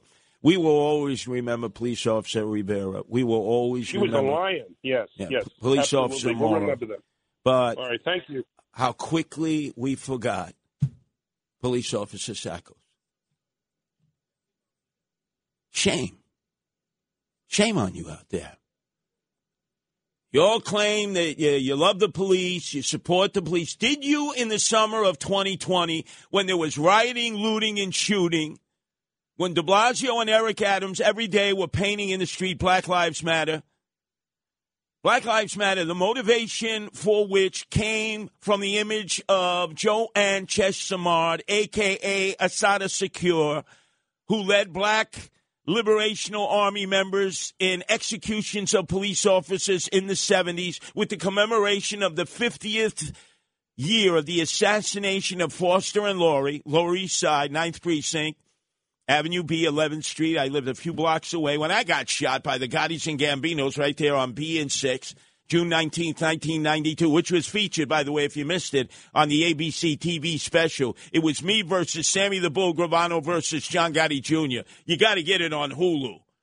I was getting calls from all over the country saying, Curtis, I can never understand why the Gottis and Gambinos would want you dead, why they shot you five times with hollow point bullets. But after hearing you talk about John Gotti Jr. and Sammy the Bull Gravano, I get it now. You're lucky to be alive. Yes, I am. Yes, I am, but I am consistent. And if you claim that you support the blue, back the blue, you support police. And let's face it, let's be honest. There are some of you who are members of the NYPD, some of you who are retirees. You don't remember Seckles. You don't. You didn't go to his wake. You didn't go to his funeral. Okay, it wasn't a cathedral. Uh, could have been at the cathedral in Long Island in Rockville Center. Right near St. Agnes, uh, you know, in Nassau County. No, no, they had it in a Greek Orthodox church. It wasn't a cathedral. But don't use that as an excuse. I took time out of the campaign to go because I always try to go to wakes and funerals of police officers slain in the line of duty. Even though I was at odds with them the first 13 years, I got locked up 76 times when the police were opposed to the Guardian Angels when Ed Koch was mayor how quickly we forget. Have you seen one editorial, one columnist mention the death of just a year ago of the Greek American NYPD highway patrolman? Tsakos, you heard our caller from the Upper East Side. He was ashamed that he had to Google it. Look at it. Look at all these callers. None of them knew his name. How quickly we forget. And now all of a sudden everybody's, oh, I support the police. No, you really don't. Because when they've had their backs to the wall in the summer of 2020, how many of you went out and demonstrated with the Back the Blue demonstrators? I will tell you there is a young woman under siege now by Democrats, by Max Rose, who used to be the congressman uh, representing Staten Island and part of Brooklyn used to be the uh, guy, the go to guy, Afghan war veteran, right? Moderate Democrat. He's launched an effort to win back that seat from Nicole Malliotakis. The DSA now is licking its chops. Alexandria Ocasio Cortez, AOC, they just drew the new lines today. They released it because they're trying to get rid of Nicole Malliotakis. They've uh, taken Republican uh, portions of her district away and they've added on Gowanus, Park Slope, where the dope from Park Slope lives. You know how progressive that is, de Blasio land, and Sunset Park, which is DSA land, Democrat Socialists of America. In a race in which she would have been the favorite for reelection, the midterm elections, where there will be a tsunami of Republicans winning, she was 10 points ahead, favorite. She's now 10 points behind as the sitting congresswoman. She was out there in Bay Ridge when Black Lives Matter was attend, attacking Marty Golden, the former police officer, former state senator, attacking the supporters of the men and women in blue. And no arrests were made. They got away with it. She was out there. Where was Max Rose? He was supporting Black Lives Matter as they marched on the precinct in Staten Island, huh? And he was a moderate Democrat who hated de Blasio. By the way, hated Dolan, who owns the Knicks like I do, a Knicks fan, to his credit, like Andrew Yang. All three of us. We hate Dolan. You got to do the right thing now. Backs to the wall. Hit the mattresses. Stir the marinara sauce. Feel ashamed of yourself that you didn't even remember. The Greek American police officer knocked a hundred yards 100 feet, excuse me, to his death by a woman who had posted an anti cop diatribe just moments before, She got into that car and slammed into him on the LIE, and they say it wasn't a hate crime against police. No, it was just a DUI. Really, ladies and gentlemen, really? You better start looking into yourself and saying, Am I really there supporting the police? Am I really trying to do everything that I can for them? Where were you when the graffiti was up and the demonstrators were screaming every day, F the police? You know where Curtis Sliwa was and the Guardian Angels. We were in Soho. You saw the videos battling Black Lives Matter, battling Antifa. I got my jaw broken. Other Guardian Angels were seriously injured. We protected property. We protected product because if you don't protect property and product, they come for people. Look at the mess we're in now, two years later. Where were all of you hiding? Oh, I don't, I all the politicians. I don't know if we really want to take on Black Lives Matter. Oh, no. Look at them, those thieves. Did you see the recent story? Millions and millions of dollars to buy a mansion in Toronto. The Fortune 500 companies folded like cheap cameras. They gave millions and millions of dollars to Black Lives Matter. Where did all that money go? Into the pockets of the leaders self avowed Marxists. It's public. They don't run from the fact that they're Marxists, they're communists, and that the whole reason that Black Lives Matter was created was in honor of the cop killer, Assata Shakur, Joanne Chesimard, public enemy number one, still behind the sugarcane curtain of Fidel Raul Castro, protected by the Cubans and Black Lives Matter was created because of her. And American corporations gave millions and millions of dollars and never asked questions about where it went. And the three women, they lined their pockets. They bought real estate. They bought, yeah, communists who love capitalism when it lines their pockets. How many times have we seen that before from both Democrats and Republicans? Do as I say, not as I do. That's why it's important that I be on the radio. Because somebody has to level the playing field here and stop just floating in the wind. You know, you lick the, your finger, say, oh, now I'll be pro cop. Because these two cops got executed. Oh, uh, see, everyone's coming out in defense of the police now. Now all of a sudden I can come out of hiding. Out of the witness protection program that so many of you were in when you were missing in action. Now all of a sudden you're pro cop. You say, oh, maybe the tide will turn. Maybe the tide will turn. It's not going to turn if we don't keep the pressure on 24 7 365. Because now they're doing the rope a dope.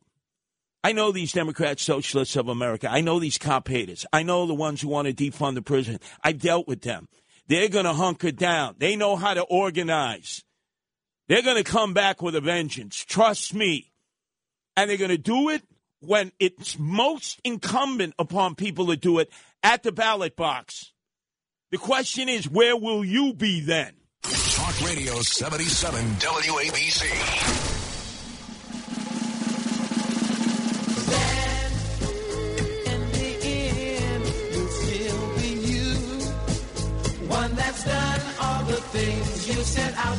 Where were you, ladies and gentlemen, when the cops were under attack?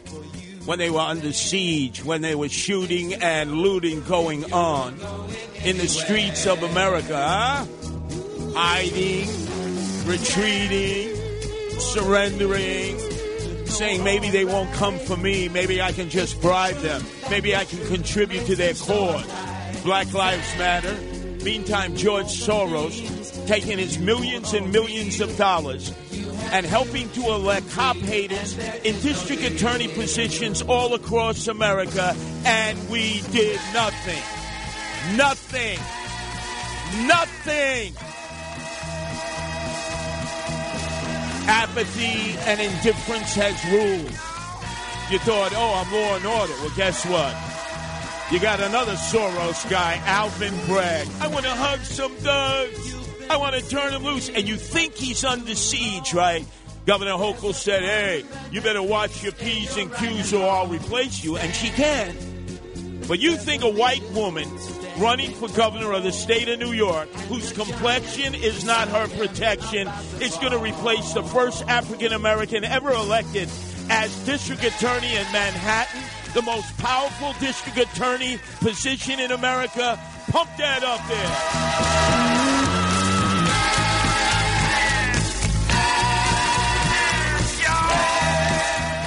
Time to wake up. Stop listening to these politicians, Democrats and Republicans, because they just regurgitate what you want to hear.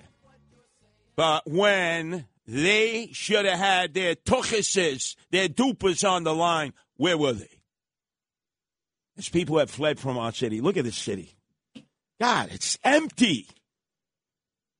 Oh, we're going to revive. We're going to become the greatest city. Uh, what are you going to wish that? You, you think we're going to wish that? Look, talk to women who are the majority. Women. They're not coming to the restaurants and the bars, and it's not just because of the mask mandates or the vaccine passports. It's unsafe. They're not going to clubs tonight, and if you don't have women going to clubs or bars, you're not going to get the men going there either. They're not riding the subways because it's not only the emotionally disturbed and the criminals; it's the pervs who want to who want to walk in front of a woman and want to prove that they don't have erectile dysfunction as they play with their erector set. Yeah, guys don't worry about that. Women are terrified of that. Terrified of that. We don't get control. There goes our city. And I don't care how elected officials posture. They've got to circle the wagons on Alvin Bragg, the last DA elected by George Soros, and they got to bring him to his knees to the point – where he he signs a memo in blood that these are the people I'm going to prosecute. And I don't want to hear a do not prosecution list that all the district attorneys in New York have. All of them. They just haven't publicized them. 1 800 848 9222. That's 1 800 848 WABC. Let's go to Douglas calling from Brooklyn. Your turn to be heard here at WABC. Douglas. Ah. But is Douglas taking the code of Omerta? The code of Silencia? Let's flip the script and go from Brooklyn to John out in Long Beach, uh, which is the home of Bernard McGuirk, who will be returning tomorrow and joining Sid Rosenberg at 6 o'clock in the morning. Not tomorrow, actually, in a few hours. The best morning team in talk radio in America. Uh, go for it, John. Hi, Curtis. Yeah, I see Bernie in the gym. He's he's pretty skinny. That guy. He you better feed him over there. You know. Well, no, no, no. Let, let me just give an update. He's going through what I went through in 2012. Uh, he has stage four prostate cancer. I got to tell you, I, I I lost a lot of weight, uh, and yeah. he's he's going through his procedures now to get back on track. But he, you don't get tougher than Bernard McGuirk, grew up in the Monroe Project, South Bronx, as a white guy and survived that. He'll survive this. Yeah, yeah. Now he's always been thin though, but uh, yeah, I'm a retired uh, MLS sergeant from uh, Brooklyn Warrant Squad, and uh, you know I got two points. Uh, if you want to stop this gun stuff, okay? Because uh, I was a cop in a seven five, uh, 14 years still before that. The the mopes they don't carry a gun if they know if there's a year they're gonna. If you get caught with a gun, you're gonna do time. They don't carry the gun. The girlfriend carries the gun, or in the old days, they'd leave it on the in the garbage can, they'd leave it in the mailbox, okay? Because they knew they were going to do time. Now they they carry it because uh, they know they're not going to do any time. Uh, so you make sure mandatory time, and uh, they won't be carrying guns. And it's a lot quicker for them to to react if the gun ain't on them. If they're having a, a beef with the you know their corner, their drug corner that they want to uh, own, it'll work out a lot better that way. Well, John, you have the cred. Seven five precinct, largest precinct in the city, encompasses so much of East New York. At one time, it was called the Killing Fields from all yes, the murders.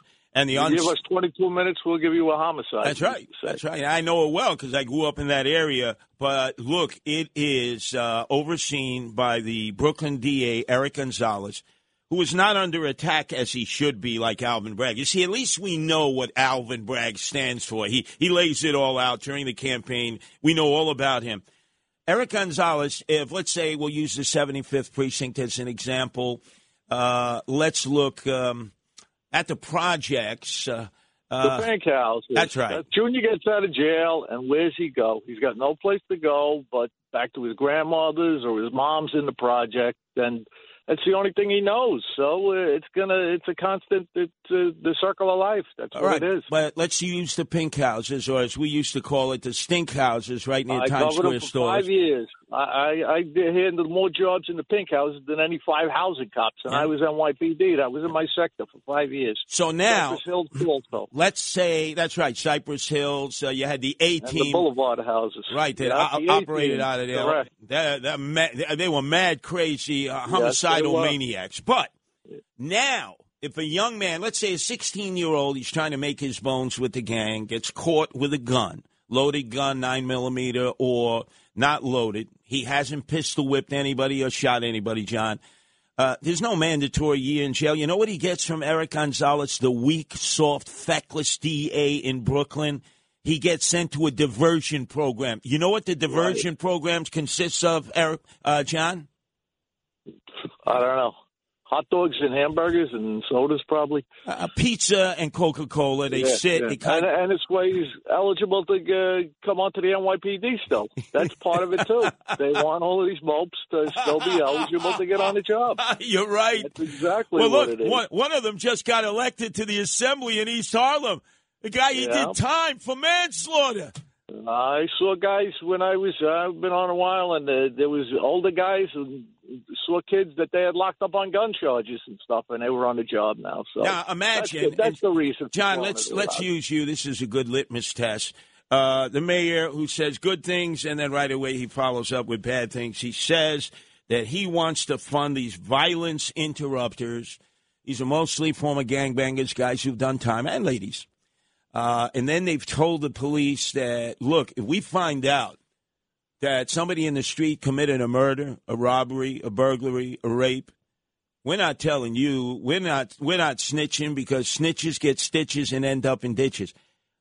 Why would we fund a program like that, John? It's absurd. It's absurd. You know, I used to cover the shelters in Brooklyn in the warrant squad, and I would go there if we had high burglaries in a precinct or robberies, and I would uh, scoop up, uh, get the manifest the day before, and get about twelve, fourteen guys who had warrants, and we'd bring them into the squad to get debriefed. And when they're one on one with the squad, they love giving people up, and we would close out a lot of cases that way. Yeah, and a lot of people don't realize Eric Adams has just announced he's opening up more shelters. More. We thought we had enough with De Blasio. Yeah. No, he's opening up more. Half of the single able-bodied men and women who end up in shelters have just come out of jail because their families won't have them back because That's they're a hot mess. That's correct. That's correct. And 90, 95% of them, I used to round them up, and they will. I would tell them, "You want to act like gentlemen? I'm going to treat you like that." And 99% of the time, I never had a problem. They ju- a lot of them are just people trying to get back on their feet and that type of stuff. And I would always, my guys would tell the judge all the time that they cooperated, and 90% of the time they would just throw the warrant out. Yeah. And John, by the way, when you went in, you know, you had in the police department the homeless outreach unit, men and women, specially Right, trained yeah, in yeah, uniform. You know, when De Blasio and City Council defunded the p- department by a billion dollars, it wasn't just anti-crime that they eliminated. They eliminated the homeless outreach unit. These were men and women like yourself, went into the shelters, went into the streets, dealt with the emotionally disturbed, dealt with the homeless, because they don't want cops dealing with the homeless or emotionally disturbed. How crazy is that? Yeah, and, and another thing, one more point I wanted to make, if, if like with the pistols and the licenses and all, Yes. just get. Uh, uh, when I was uh, I was the uh, street narcotics uh, sergeant in the seven O precinct, and my special ops lieutenant was a guy named Banks, and uh, you know. If you get in chummy with him, like a lot of the Orthodox did, you could probably get yourself a pistol permit. You know, Oh yeah, now that's uh, let- just to quantify that. This is Phil Banks, uh, Yes, it who is. rose through the ranks, was well respected by Ray Kelly and uh, Bratton. He knew he knew police work. The problem with He, Banks, he wasn't a bad guy, though. I'll tell you that. He wasn't a bad guy, but he was a showman. That's what he was. He never gave me a hard time as long as you got numbers for him, but he, he was a showman. He's an actor. He should be in Hollywood. well, right now he is the deputy mayor for public safety. Eric Adams didn't even have a press conference introducing him because he's a hot mess. Uh, he had, along with others back then, they were selling permits for carry permits. Correct. Uh, he had white shirt, white shirt immunity. I call it white Yep. shirt immunity. Guys were doing this. It didn't matter if they were black, white, Hispanic, Asian. Right. And right. and he threw the sergeant under the bus from uh, uh, from pistol license, and a cop got, I think, locked up, and uh, he skated. Yeah, and when he came back, when Eric Adams brought him back and put him in one police plaza, because he did all the vetting for Eric Adams of the police promotions, the first thing he did, he walked into uh, the um, Internal Affairs Division. The guy who investigated him, who was in charge of internal affairs, he looked at him and he said, Clean out your desk, give me your badge Yeah, and I your gun, that. file your retirement papers now. Sure, sure. And when he was the CEO, he was the CEO of the eight three, and they had a, a wanted poster on the wall there for the whole time he was there uh, for a, for a I think it was for a robbery, outstanding robberies, and it happened to be his brother. Okay, and he walked past that post every every uh, day, and he uh, never realized it's his own brother. Never turned him in. Yeah, yeah, no, no, no. He's a hot mess. Uh, to his uh, to his credit, he knows policing, but he is such a hot mess. In fact, the day when he learned through sources that a federal judge had signed a warrant so that his phones could be wired up like a Christmas tree, not just his regular cell phone, iPhone, smartphone, but his Motorola Boost phones, the ones you use for a month because you got Kumatas and then you get rid of it. He quit. He knew. And I would bet you he became a confidential informer. That's the only way he escaped indictment. Out of all the qualified men and women in the department, why Eric Adams would make him the deputy mayor of public safety. He's the real person running the police department. Sewell, the new police commissioner, she still hasn't learned the ropes. She got a lot. She got a lot to catch up on, having led the uh, Nassau County detectives. Um, she makes a good public appearance, but in terms of the intricacies of developing policy and strategy and crackdowns against gangs and guns, she's a dollar short and a day late. Phil Banks runs the police department, and you heard. Guy's corrupt. He can't help himself. Come on, Eric. Let him go. He, you didn't even announce him as your deputy mayor of public safety. He wrote an op ed in the Daily News appointing himself. What are you afraid of about Phil Banks? What does he know about you that if you don't make him the deputy mayor of public safety, the whole world will know about you? You're a bit of an enigma. There's a lot we don't know about Eric Adams. Uh, he's an enigma. Why is this guy running the police department? I'm not the only one to ask that question. A lot of people have, and you get wolf tickets from brand new mayor Eric Adams, who says, That's my guy. I'm loyal to Phil Banks. How can you be loyal to a crook to run the police department? 1 800 848 9222. New York's talk station with the king of New York. Curtis Sliwa, 77 WABC. Now what you hear is not a test. I'm rapping to the beat. And me, the groove, and my friends are gonna try to move your feet. You see, I am Wonder Mike, and I like to say hello. To the black, to the white, the red, and the brown, the purple, and yellow. But first, I gotta bang, bang. Sugar Hill Gang. This was at the very start of the rap era. And it wasn't a gang, it was about parties, having a good time, but not thugging people up, not carrying nine millimeters, not uh, earning your way into criminal history, as is the case now in rap music. By the way, who is it that's going to be doing the halftime show at the upcoming uh, Super Bowl? Snoop Dogg. Are you kidding? The guy did a drive-by shooting in Los Angeles, killed a guy. He's a stone cold crip. And uh, jury nullification took place in his criminal trial because people feared that snitches get stitches and end up in ditches. And all of a sudden, witness after witness was brought in by the LA County DA when they weren't pro criminal, but pro law and order.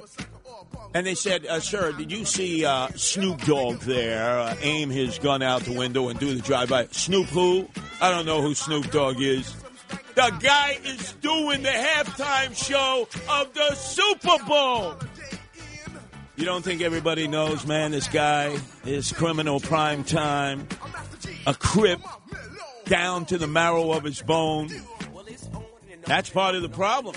It's part of the culture now. Oh, yeah, and these guys, they brag about it. They extol the virtues of committing crime. And it's not like all of a sudden they say, and to you young bloods and you young crips out there, you don't want to be a gangbanger. You don't want to do what I did. In fact, a lot of the young ones say, I could be just like Snoop Doggy Dogg, shoot and kill somebody in a drive-by shooting, and then start entertaining the world at halftime of the Super Bowl. They start doing the freak. I said, damn, uh, right out of your seat, then you throw your Is hands this in the air. You rock it to insane in the brain, ladies and gentlemen. Anyway, coming up, you're not going to want to miss it in the 12 o'clock hour, uh, where I get the most response of all the hours that I do on the weekend uh, when WABC, the acronym stands for Always Broadcasting Curtis. It is uh, the Animal Welfare Hour. I'm joined by my wife, Nancy, as you know, animal rescuer. We're going to go through a laundry list uh, of uh, all animal related subjects, not just dogs and cats, all kinds of animals. Try to come up with some resolutions to it and take your phone calls. And then, uh, hmm, then we'll be joined by the Mangaluch, uh, the Mamaluke Frank Morano, who will uh, be doing the other side of midnight from 1 to 5 for the next five days. And then I come back and do it all over again with the other side of midnight on the weekends. It's like a tag team. By the way, to Frank's credit, you should all know he has just scored the highest rating ever of any talk radio show in the overnights here at WABC ever since we turned from spinning stacks of wax, top 40, number one in the nation, to talk radio. And boy, uh, that's uh, that's beating uh, some really big time talk radio legends, icons. Alan B. Colmes, who did overnights here. We miss him dearly, passed into the hereafter. He did a great theater of the mind. Nobody did it better than Art Bell. That loony Kazuni from parts unknown dominated the airwaves here at WABC. Was born and raised in Paterson, New Jersey, the son of a superintendent who went up, had a conversation with him, would go up onto the rooftop uh, there up the hill in Paterson uh, in the uh, uh, first ward. And with his Sony radio, would keep it to his ear and listen to Long John Nebel and Candy Jones at WMCA, who perfected overnight radio theater of the mind and he became the best of all time. Art Bell. He's in the he's uh, passed off to the hereafter. Guess what? Frank Morano, he obliterated their numbers. Although I feel that because it's based on the seven day percentage, that I'm a third of that. I mean, think about it. It's Frank Morano, right? Let's have five times four. That's 20 hours. I do five hours uh, early Saturday morning, six hours early Sunday morning. And so that's 11, right? I think that's 33%, right? So I should get a third of that credit, shouldn't I? He doesn't give, he gives me bupkis, ugats. Anyway, he'll be here at 1, and I'll be giving him grief uh, in the few minutes before when we uh, leave the animal welfare hour. Anyway, let's go, uh, if we can, to uh, Richard in Queens. Your turn to be heard here at WABC, Richard. Hello, uh, Curtis. Yeah, Richard. Curtis? yeah, it's me. It's me. Who you who you think you're talking to, Richard? Last time we uh, talked was in Flushing.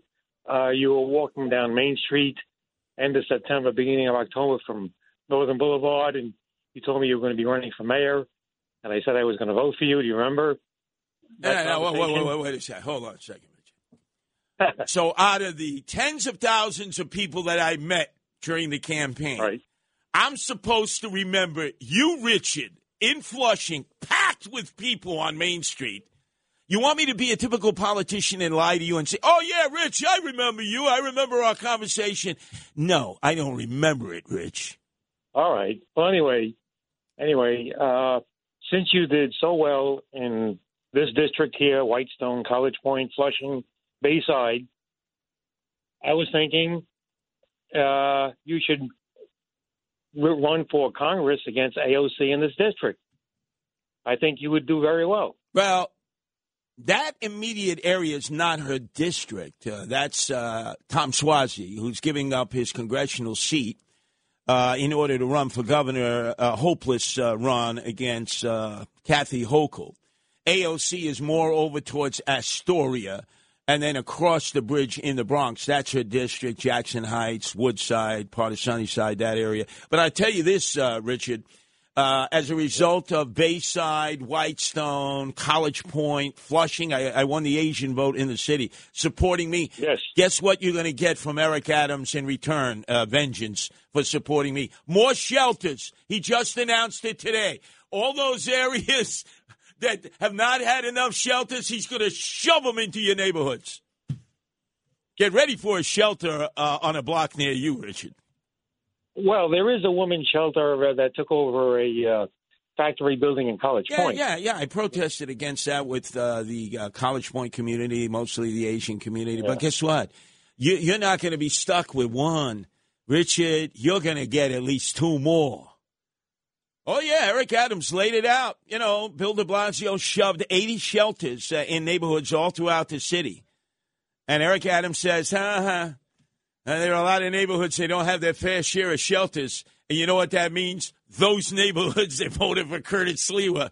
I'll get you, my little pretty. I'm going to be shoving shelters in your neighborhoods real soon.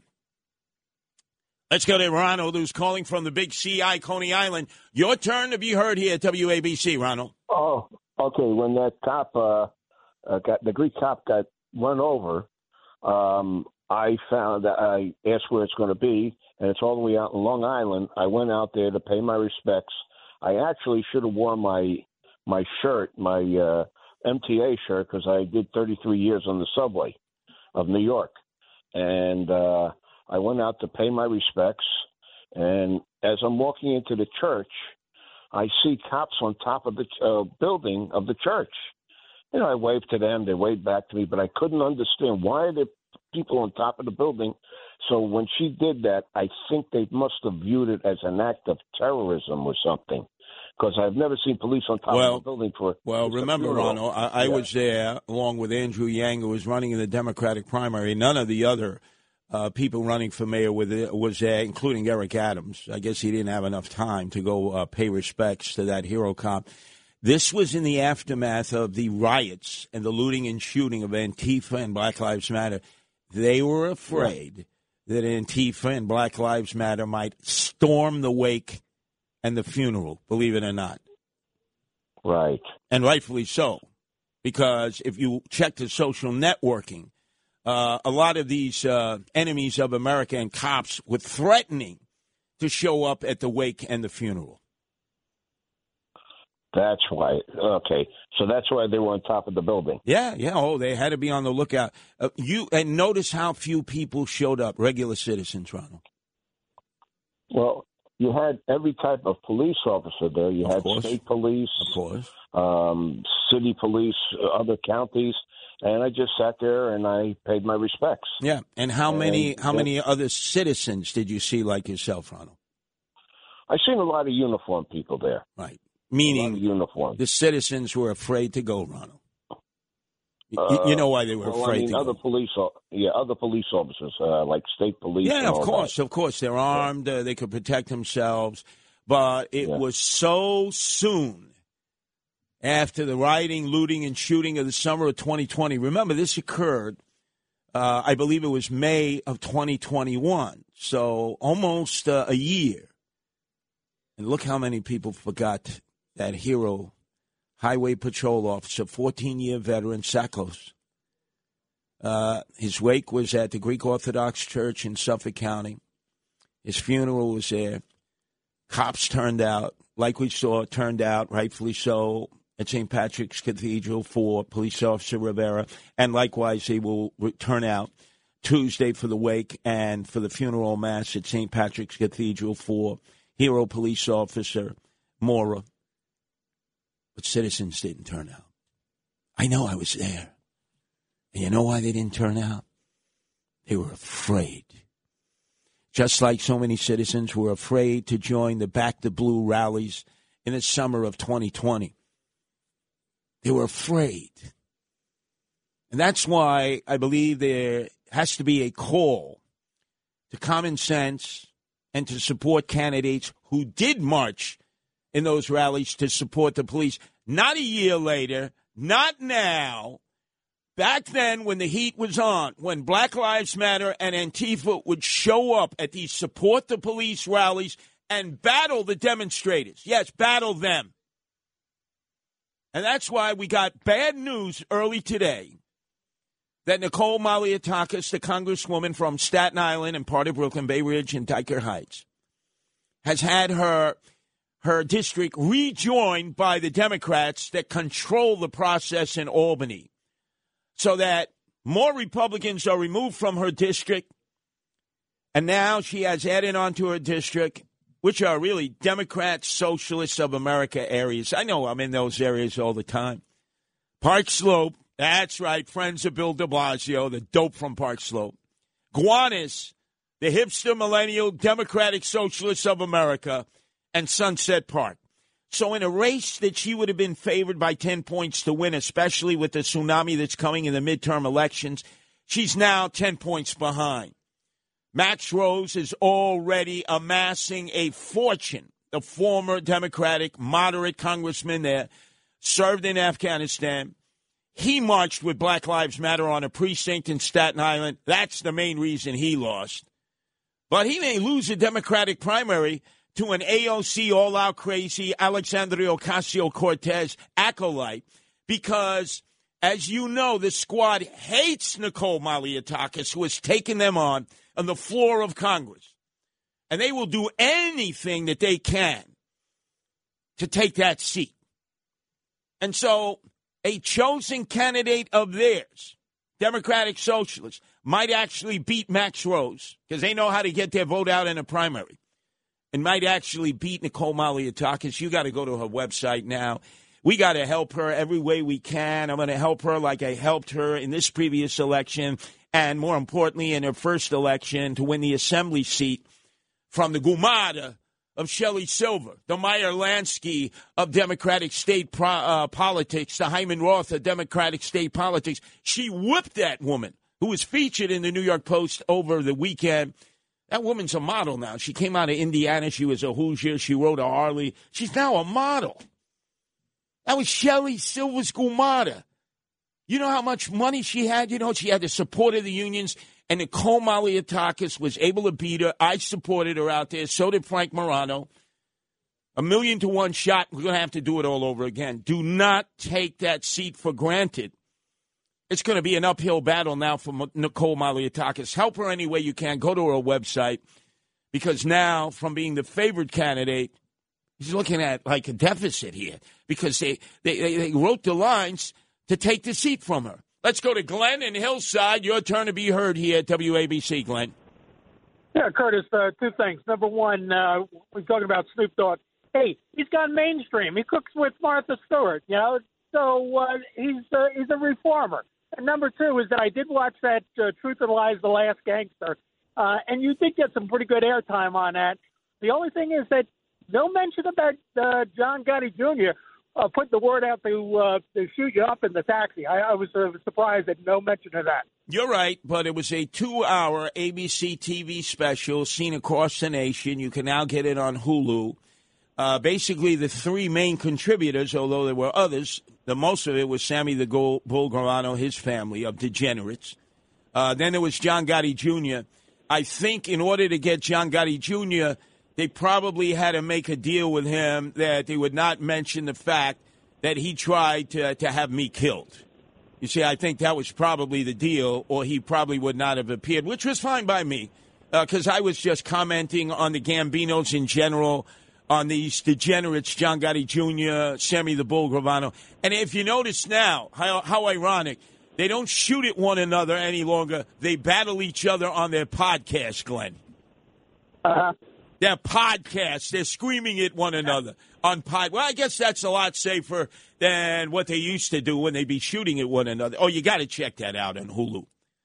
People called me up from all over the country. They said, Curtis, we followed you. You know, you have guardian angels here. We know, we know your story. We never could quite figure out why the mob, uh, the Gottis and Gambinos, wanted you dead.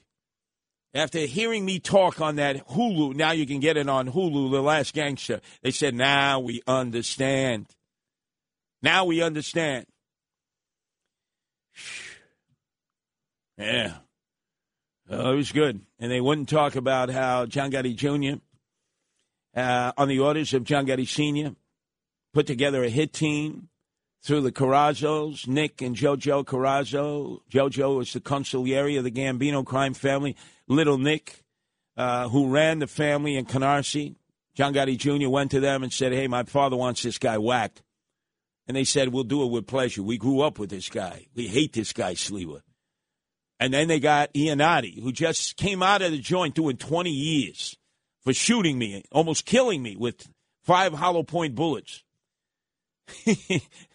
He's out there walking about, bragging about it. Hey, you can't touch me. You know, it's like Jake LaMotta and Jimo. You can't touch me, Sliwa. Yeah, hey, pal, if you're listening now, why don't you go for target practice? Unbelievable, these guys. But they're weak now. They've been exposed to kryptonite especially now with legal gambling on the app now. Boy, they've really been weakened. One of the few things they control through the wire rooms.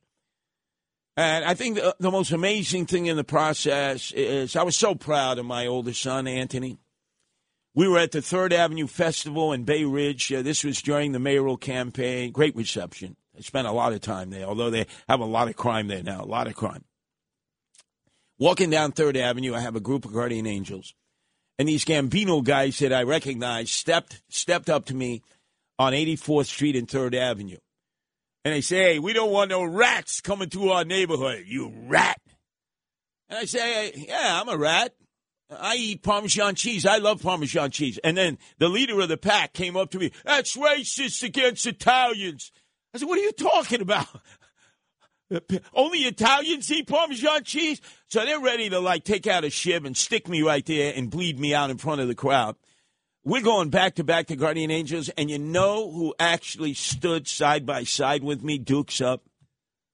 My son, Anthony. I, I had forgotten Anthony was there. Went, Look, I would never have gotten jammed up like that if I had remembered that Anthony was side by side with me. But he, he told he told the Guardian Angels, surround my dad.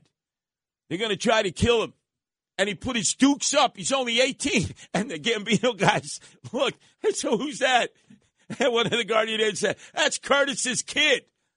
I said, oh, he's a bad seed too, huh? And then all of a sudden, one of the old bulls. The Curtis Sliwa Show presents Curtis's Ark. From bipeds to quadrupeds and everything in between. Now, here's Curtis Sliwa. Wow. What an opening there. Curtis's Ark. Can you imagine it? Every animal imaginable, every bird, every sea creature who would be on that ark, and actually it would be docked in uh, right in Sheepshead Bay, right outside of the old Lundy's as we would head off into Jamaica Bay and then eventually the Atlantic Ocean through the Kill Van Kull, the Arthur Kill, through Staten Island, through the Straits of the Verrazano we would make a, a circuitous trip, almost like Circle Line. And then we would transport those animals out to safety, you know, with all kinds of inclement weather. If in fact it's uh, uh, climate change, global uh, warming, and all of a sudden the seas rise up and the, uh, the poor animals, you know, could drown. Uh, and I'm going to need the help of my wife, uh, animal welfare activist number one, Nancy who is an animal rescuer. Is that a possibility we could start building that ark, Nancy, right in Sheepshead Bay? I mean, I, I, I'm pretty skilled. I think I can do that. Yeah, you're a lot more skilled with hammers and a pail of nails and a saw and a screwdriver than I am, that's for sure. If I were to build that ark, it would definitely sink in Sheepshead Bay. Yeah, very quickly. Okay, so now uh, everybody should get a pad and a pen because Nancy's going to give them information how to get in touch with her about all kinds of animal related issues. But issue number one on the docket is the president, Joe Biden, and his wife, Jill. Uh, in addition to the German Shepherds they have, they've actually adopted a cat, correct? Yes, correct. Correct. All right, so give us all the details because this is obviously an animal friendly White House.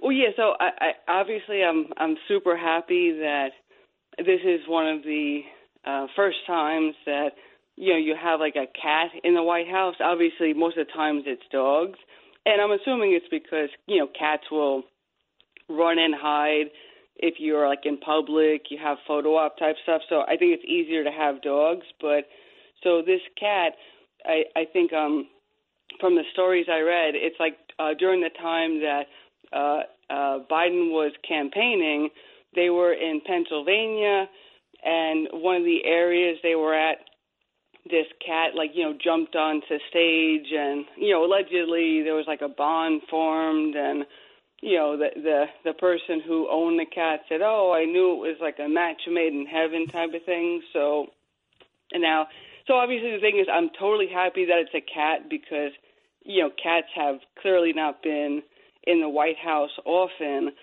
but I also think that uh, so far their history with the animals in the White House hasn't been super stellar. And the one thing that really concerned me was they actually categorized this cat as a farm cat. So a farm cat is like, for instance, like the cats that we work with in the Guardian Angels um, animal animal protection, like the outdoor cats. When they're outside, you know, they're accustomed to being outside, so they have that sort of outdoor role. So if this is actually truly a farm cat, they're trying to domesticate it. You know, hopefully they understand all of the ramifications that come with, you know, taking like a quote unquote feral cat and bringing it indoors. Like, hopefully they'll they'll hang on to it in spite of, you know, the the time it will take to socialize.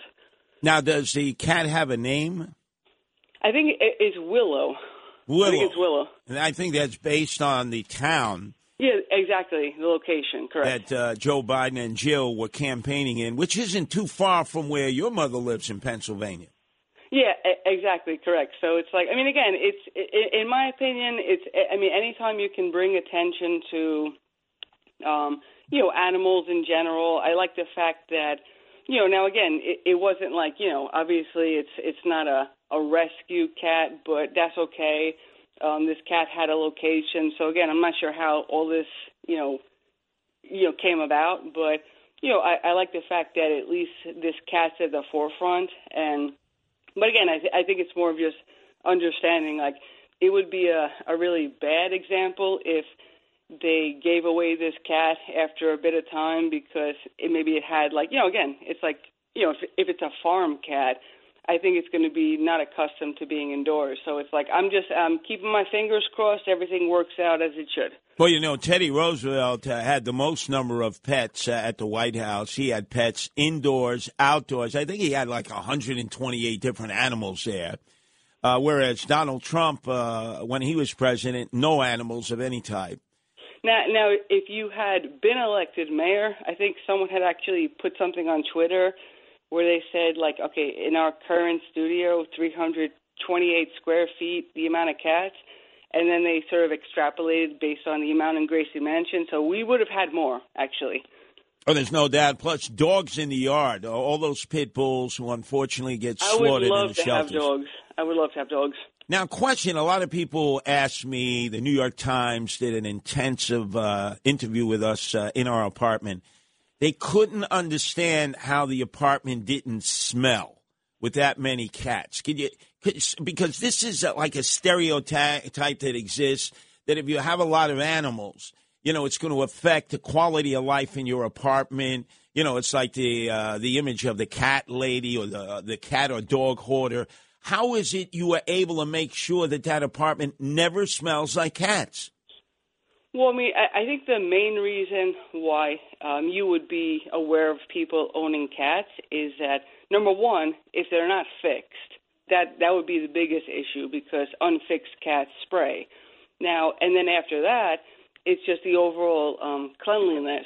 So you have to change the litter box and clean it constantly. So I mean, those are the two biggest issues. You have to be so methodical about the cleaning, but I think a lot of the stuff with the smell of the animals is usually because people don't fix the animals. So again, not for nothing, I think um any of these uh, media uh, places that came in, if they would have noticed anything off, you know, right away, that would have been probably the the punchline of their stories. Like, oh my gosh, I walked in, I smell cats. Like, but if you keep it clean and all the animals are fixed, I don't really think there's an issue.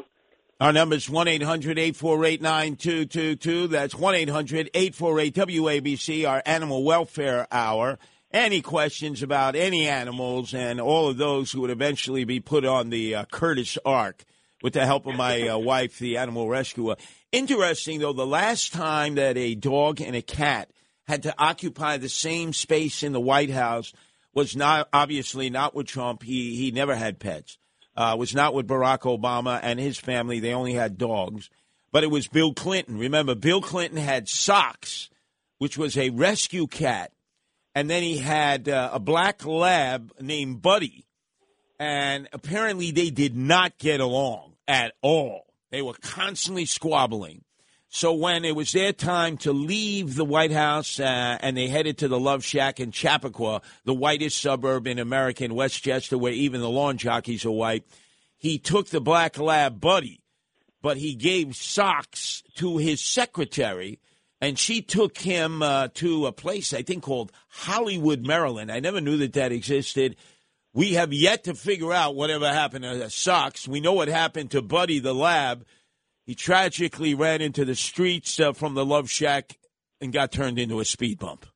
I mean, I, I grew up when I was a kid in my household. Uh, the dog we had was a Labrador, and their personality, they're so sweet and, you know, very kind and engaging. Now, I don't know what type of um, cat Socks was, but again, you know, when you introduce different animals – it's like anything. You have to spend time. I mean, you can't just throw them in the mix and think, "Oh, it's going to work out," because it won't. Like you, ha- I mean, you have to be very conscientious of what's going on and how you introduce them. So my guess would be, you know, that didn't happen, and then the easier thing is to default to maybe the lab because you know, you know, it, they have a little, you know, nice personality, and if the cat was you know, not introduced in the right way, they would be a little standoffish or hiding. So that that might be the first to go, sadly. Well, apparently, President Clinton at that time did not trust the cat Socks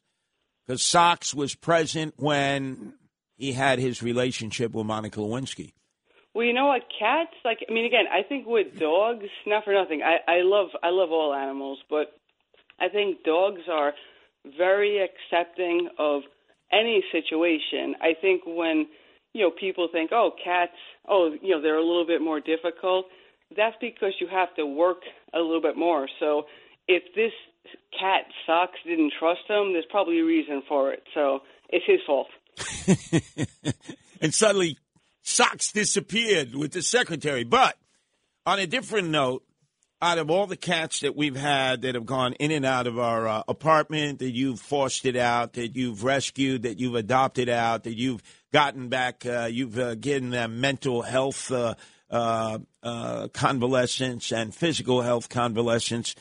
Probably the most famous to date is Gizmo, the little kitten that I brought to try to vote with me on November 2nd in the mayoral election was denied access uh, to the polling location. And that Gizmo was on like every national show that night, international shows. In fact, Gizmo, she has her own Twitter account, right? Yes, correct. Gizmo Sliwa. That's the Twitter account for her. And what so, is what has become of Gizmo? Well, so uh, last week we were very fortunate to find a wonderful home for Gizmo. Um, a young man who lives upstate, and he grew up with cats, and like his parents, they have a bunch of cats as well. And he was just so excited to, you know, adopt Gizmo. So again, like you know, it's great that you know this this young man wanted to adopt Gizmo, and obviously we have like a direct contact. But yeah, I mean, Gizmo, it's like obviously like all cats, but you know she's very like near and dear to my heart because when we got her, she was maybe like a week or two old, and she went through the campaign with you, and like you said, she was denied access to the like the voting location.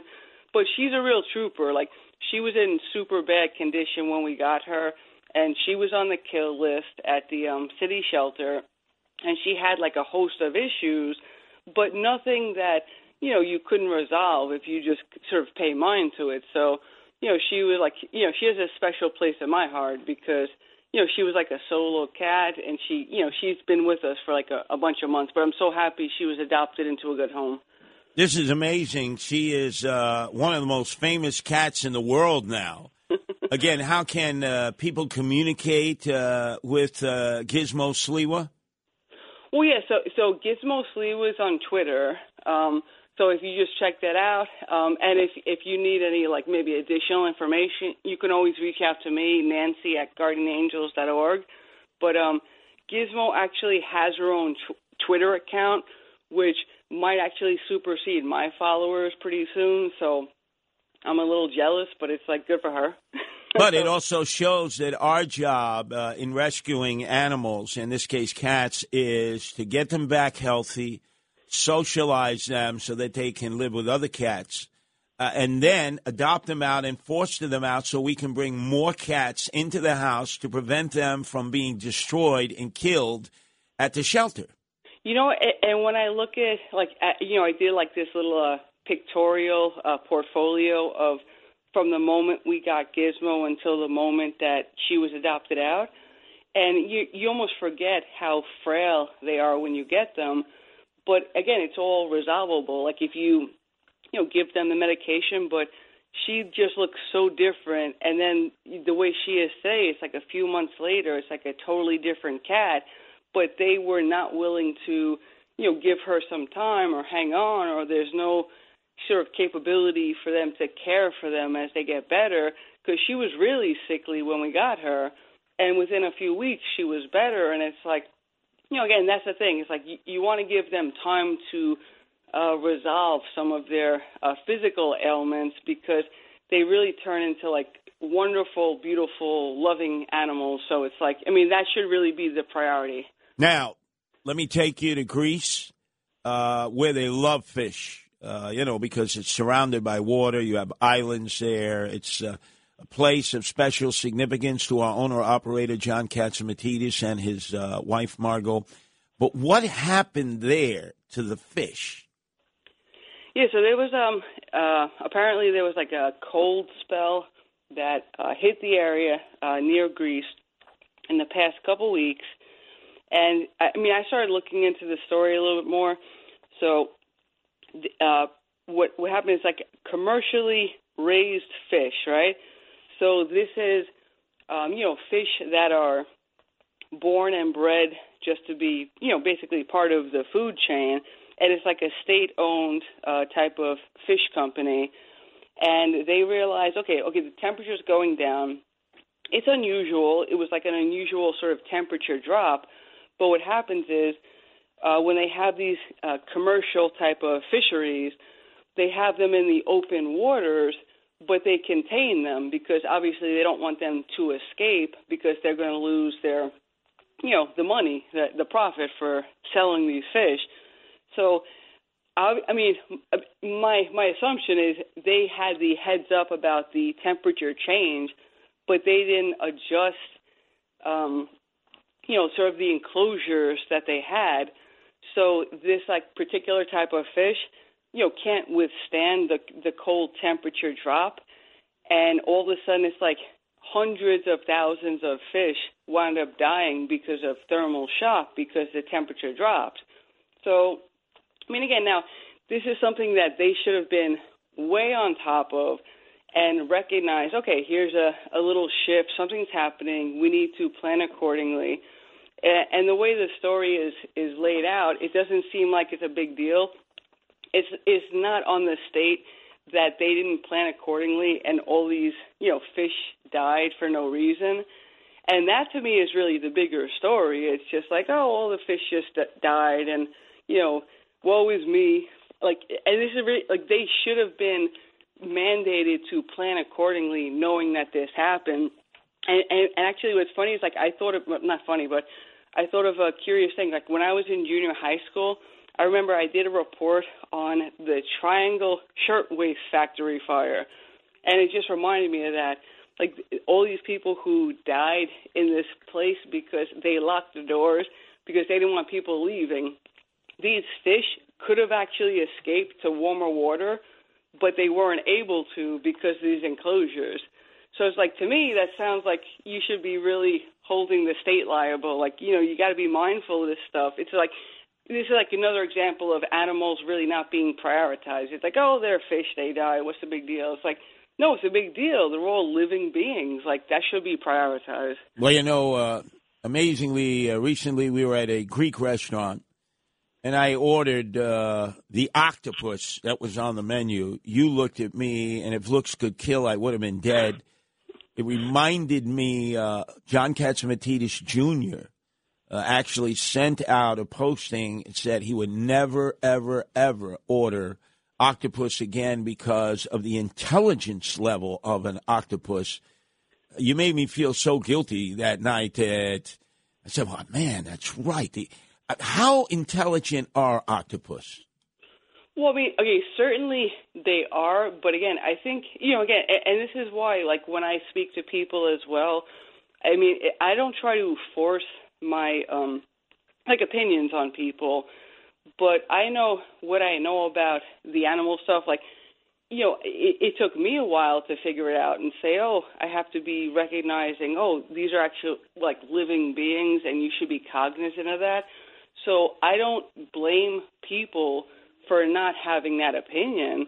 I just think that there's probably some, you know, sort of tipping point where they hear it and then it really just kind of comes together and they're like, "Oh, I would rather not do that because obviously there's tons of other options than, you know, sort of having animals born and raised in these industries." So it's like I think everyone has their moment where it really, you know, comes to fruition where they realize it. So you know, again, I think the best thing to do is let people know. But again, when you start thinking about the idea that octopi, they actually do have this level of recognition, it's like there, there, there's a reason why you wouldn't want to be, you know, eating them for that reason. It's like, you know, if you all of a sudden were, were, were in this position, like you would hope someone would have that level of empathy. Yeah, no, it's incredible. But as you begin to research the octopus, not the squid, but the octopus, they have so many human characteristics. It's amazing. It's absolutely amazing. I would suggest that everyone research that. Uh, I want to give a, a, shout out, obviously, to John Catsimatidis Jr., who had posted that a long time ago as a young man. He said, "I'm I'm not eating octopus anymore." Do you realize how close they are in having a lot of human characteristics? I, I actually, when I saw him a, a couple weeks ago with you at an at an event, I actually said that to him that I appreciated that he was so on board with it because, I mean, again, that's something that's really. I mean, I'm not sure how many people recognize that type of distinction, but once they do, I mean, again, it's a it's a total game changer. Like once you realize it, you know, you. I think that's really the the thing that makes you not go back all right, last week we discussed, I believe it was in Pennsylvania, there was a uh, truckload of monkeys that were being experimented on uh, for COVID 19. And uh, some of them had escaped, uh, some were caught. Apparently, one is still on the lam, on the loose. And they're going crazy in the, the state of Pennsylvania. Explain to me the fear, fright, hysteria, and hype that surrounds this escaped monkey? Well, uh, yeah. So I think the the fear and you know hysteria is coming from the fact that the CDC, which is actually the um, organization that uh, transported these monkeys from uh, Indian Ocean Island. This is where they came from. So, and they're not giving any information on. So, initially, the first reports were these monkeys are being utilized for COVID testing, which obviously makes sense. It's like that. That's like the major sort of testing going on. But now they're very uh, tight-lipped about uh, why were these monkeys brought, and then why is it that they had to uh, shoot and kill the ones who got out for you know a couple hours, and they're not getting any information about. Now they're like, oh, we're not telling you why we were testing them or what their purpose was or where they were going to. Now this is like a federally funded agency, right? Taxpayer dollars, and they're not telling you anything. So I think that's sort of adding to the hype. And so this this woman, this is like the I, I think where the story came from, like this woman who saw the accident happen, and then all of a sudden these like um, different enclosures uh, for these monkeys, they were sprawled on the highway, and she came up, she saw what was going on, she she must have been on the roadway, and she started trying to help, and she said, oh, she thought it was like cats, so she just assumed it was like cats, something like that. And then after the fact, you know, no one was warning her, like, oh, stay away from this place. But then it's like they said, oh, yeah, these were monkeys destined for testing, and if you have any symptoms, get in touch with us. But everything's very mysterious. So they're not saying, and again, so these these monkeys, like think about people who come from, you know, international travel. They have a, a amount of days for quarantine, this and that. All of a sudden, they they grab these you know, 100 monkeys from the Indian Ocean island. They came into JFK. Then they put them in little crates in a truck going, you know, like, you know, and, and in Pennsylvania it crashed. But now they're not telling you, oh, what is it? Like, she got rabies shots. Like, but they're not even telling you what's going on. Oh, and I, I remember as a kid, uh, I was hanging upside down trees in the back of Canarsie Cemetery. Uh, the only secular cemetery in New York City was owned by uh, the city of New York at that time. And the bats would be sleeping uh, during the day high in the trees because they were nocturnal and would flock out at night. So I'd climb up there. I'd be hanging upside down looking at the bats, studying them. One of them woke up. Uh, they were disturbed by me being there and then bit me. And then I'll never forget, you know, it got all swollen. They said, oh, you got to go to Brookdale Hospital. Uh, and then, all, oh, you, you could have rabies. They gave me 13 shots in my stomach. That was like horse needles. They said, oh, you have rabies. Oh, my God. You'll be frothing from the mouth. They, they put such fear in you. There is a monkey who is loose in Pennsylvania. They're more in fear of this monkey than they are of prisoners who escape maximum security prisoners in Pennsylvania. I mean, and again, it's like this uh, uh, light information on what the purpose of these monkeys were. So I'm seeing all these varieties of stories where, I mean, number one, the CDC, which is again taxpayer funded, isn't telling you why they shipped them or what their testing is, even though initially they said it was for COVID. But it's like, okay, so why did you have to kill the the few who escaped? Like, what are you concerned about? And if you're testing them for COVID, like I'm not sure why there's that level of concern, but and then there's no follow up about again, this is like the lack of interest in animal welfare. Like if there was this massive accident and these, you know, monkeys were in these enclosures, the rest of them who didn't escape for hours on this highway, like I mean, it's like if anyone was in a car crash, okay, they would have trauma, something wrong. Like there's no follow up with animal welfare it's all about this like weird absurd thing like oh this one escaped monkey like no one's concerned about the overall animals.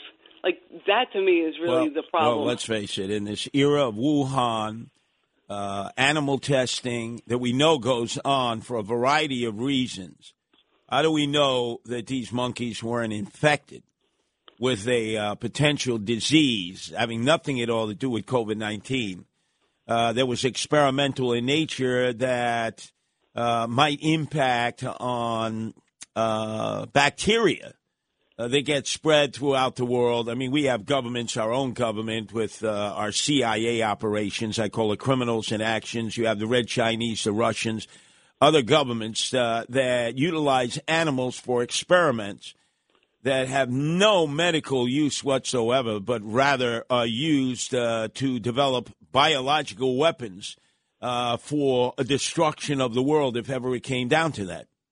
Yeah, I mean, which is why it's so problematic. It's like the the lack of information that they're willing to give.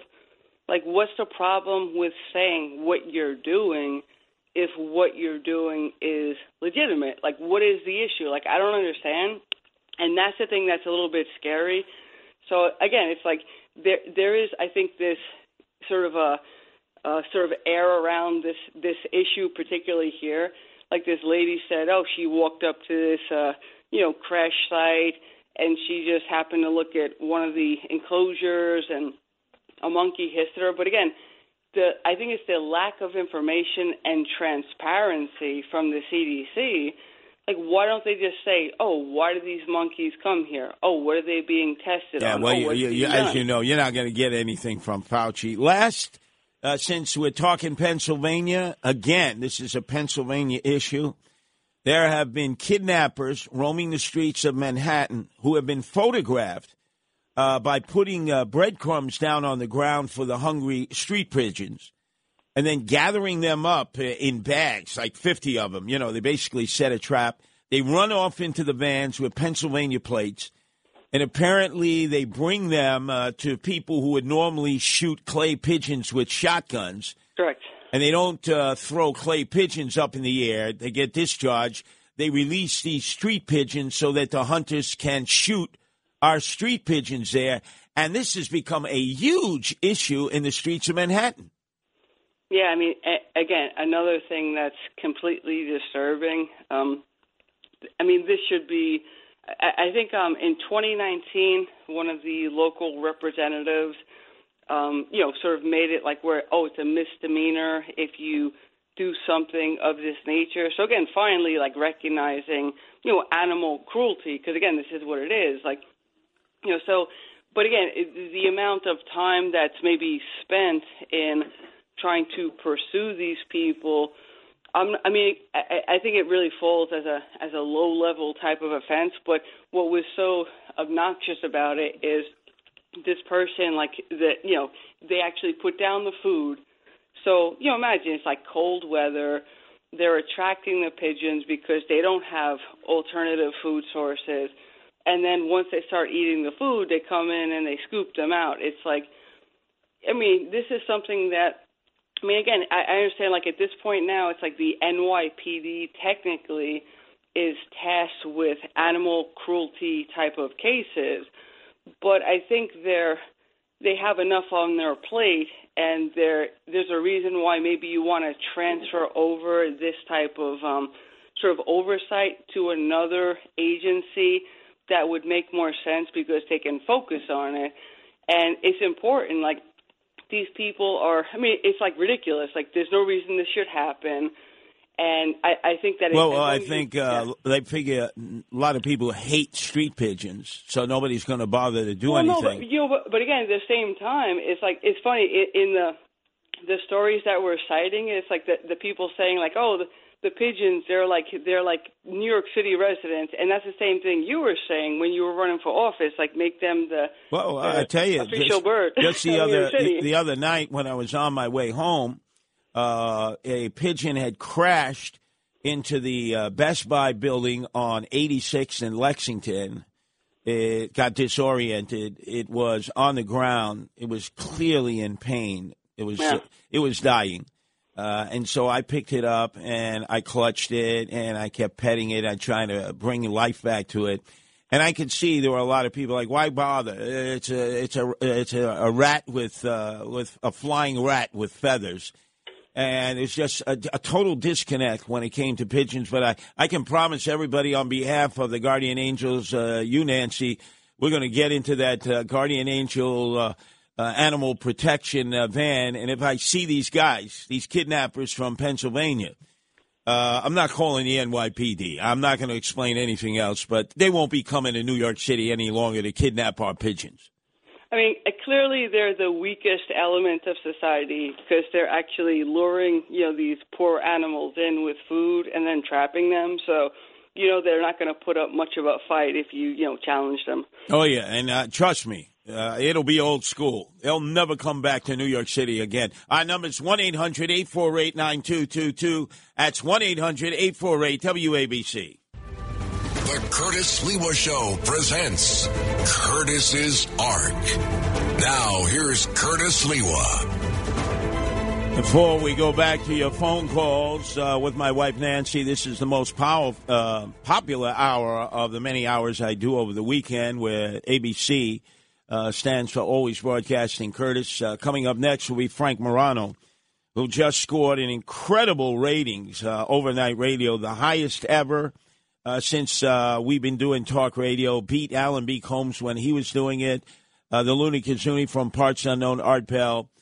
Uh, but I, I deserve uh, credit for the two uh, nights of the other side of midnight that I do on the weekends, and he's he's not wanting to give an inch on that.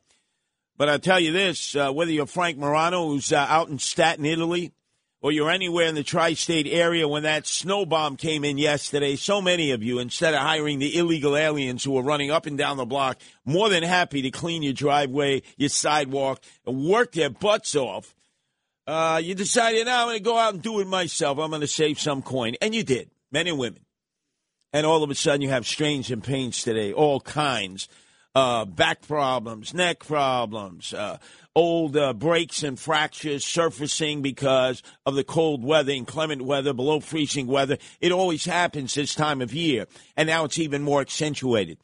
And this is the time you cheat. No, no, no, not on one another. No, I'm not talking about that. You cheat by going into your medicine cabinet and you remember where you squirreled away a few of the pain killing pills. I'm not talking domes. I'm talking addictive pills like Vicodin, uh, like Percocet, like Oxys.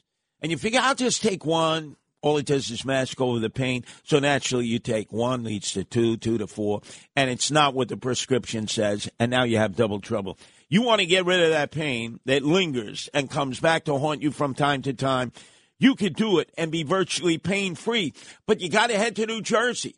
Trinity Rehab is all over the Garden State. Find out why people are schlepping there from Pennsylvania, from the Mid Hudson Valley, from across the George Washington Bridge in Manhattan, because they have the EPAT machine. And the EPAT machine is FDA approved. It's non surgical acoustic pressure wave technology that will break up your scar tissue enhance healing, and gets, gets rid of your pain el rapido. It's effective for conditions like back or neck pain, tennis elbow, shoulder tendonitis, plantar fasciitis, and knee pain. In just three five minute sessions, you could be virtually pain free and you're not popping pills. These are the locations. Share it with friends, relatives, people you work with who are always in pain. They're located in Clifton, Paramus, Wayne, Short Hills, Emerson, East Windsor, Shrewsbury, Wall, Woodbridge and two brand new locations in Hackensack and Wyckoff. Call Trinity Rehab today at 800 518 0977. That's Trinity Rehab, 800 518 0977, or go to trinity rehab.com. And to the phones we go, Nancy. Ernest, first up in Westchester. Your turn to be heard here on Curtis's Ark on WABC, Ernest. Good morning. In this uh, topic of the monkeys, I think that should be banned testing the monkeys should be banned. They just leave them alone. You know, there's no reason that we should be testing monkeys for that. That's uh, you know, testing animals should be banned. And you know, especially at the CDC, like you said, good luck on getting that because I have no faith in any any of the alphabet soup government agencies anymore. They're corrupt to the high heaven. They they they. You're not going to get an ounce of, of legitimate answers from any of them. Any of them. And as, and as for using the monkeys or any animal for that reason for uh, for testing should be banned. Uh, right up there with gain function research, it should be banned. We got no reason. There should be no reason. Those innocent animals. That I mean, that that they that's horrible. Absolutely horrible. And the second note: Did you know that the octopus and the praying mantis have no DNA link lineage to any other species. Wow. Uh, yes. Now, Ernest, uh, I remember when I was a child, a lot of our listeners probably remember, Nancy, you were out in Bohemia, which is uh, like the Great Wilds. We were always told if you kill a praying mantis, that's a federal crime. You could go to jail. Do you remember that, Ernest? Yes, I do. Yeah, and was that an urban myth or is that true? That's true. Wow. There's no DNA linkage to any of it, any other insect or or marine biology, you know, marine animal, and it's it's on its own, and we, that's one of the mysteries of nature that we we do not know. Wow. And both. I got to let you go, Ernest, but got to find out from people if that is true. That if you know you, what what what Ernest just said is like again, this is like the mind-boggling part to me as well. Like the reason why they test on a lot of these primates, oh, because they're so similar to us, which should be the reason you don't do it. But then when you talk about stuff like that, you have no linkage to the DNA. I mean, this is like when they cut down the rainforest. It's like, oh, all these species that we've never even, you know, realized what's going on. Like, there's something really genuine about that stuff. Like, there's a lot of alternatives. Like, when I think about the testing, especially with the animal stuff, I'm sure there's a lot of people who might be totally on board with, oh, you have a sort of like a new way, like to uh, resolve a medical issue.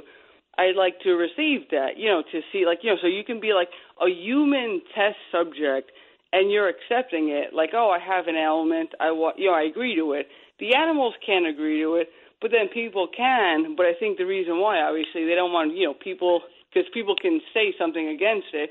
You shouldn't be raising animals and and doing this in secret. Well, you know, it's amazing. When I was a kid, uh, running through the fields of Canarsie, we call them the lots I, I, was running with a bad crew of guys. These guys went on to become uh, murderers at the Gemini Lounge uh, with, for Roy DeMeo, Joey Testa, Patty Testa, Anthony Senter. These are these were psychotic killers.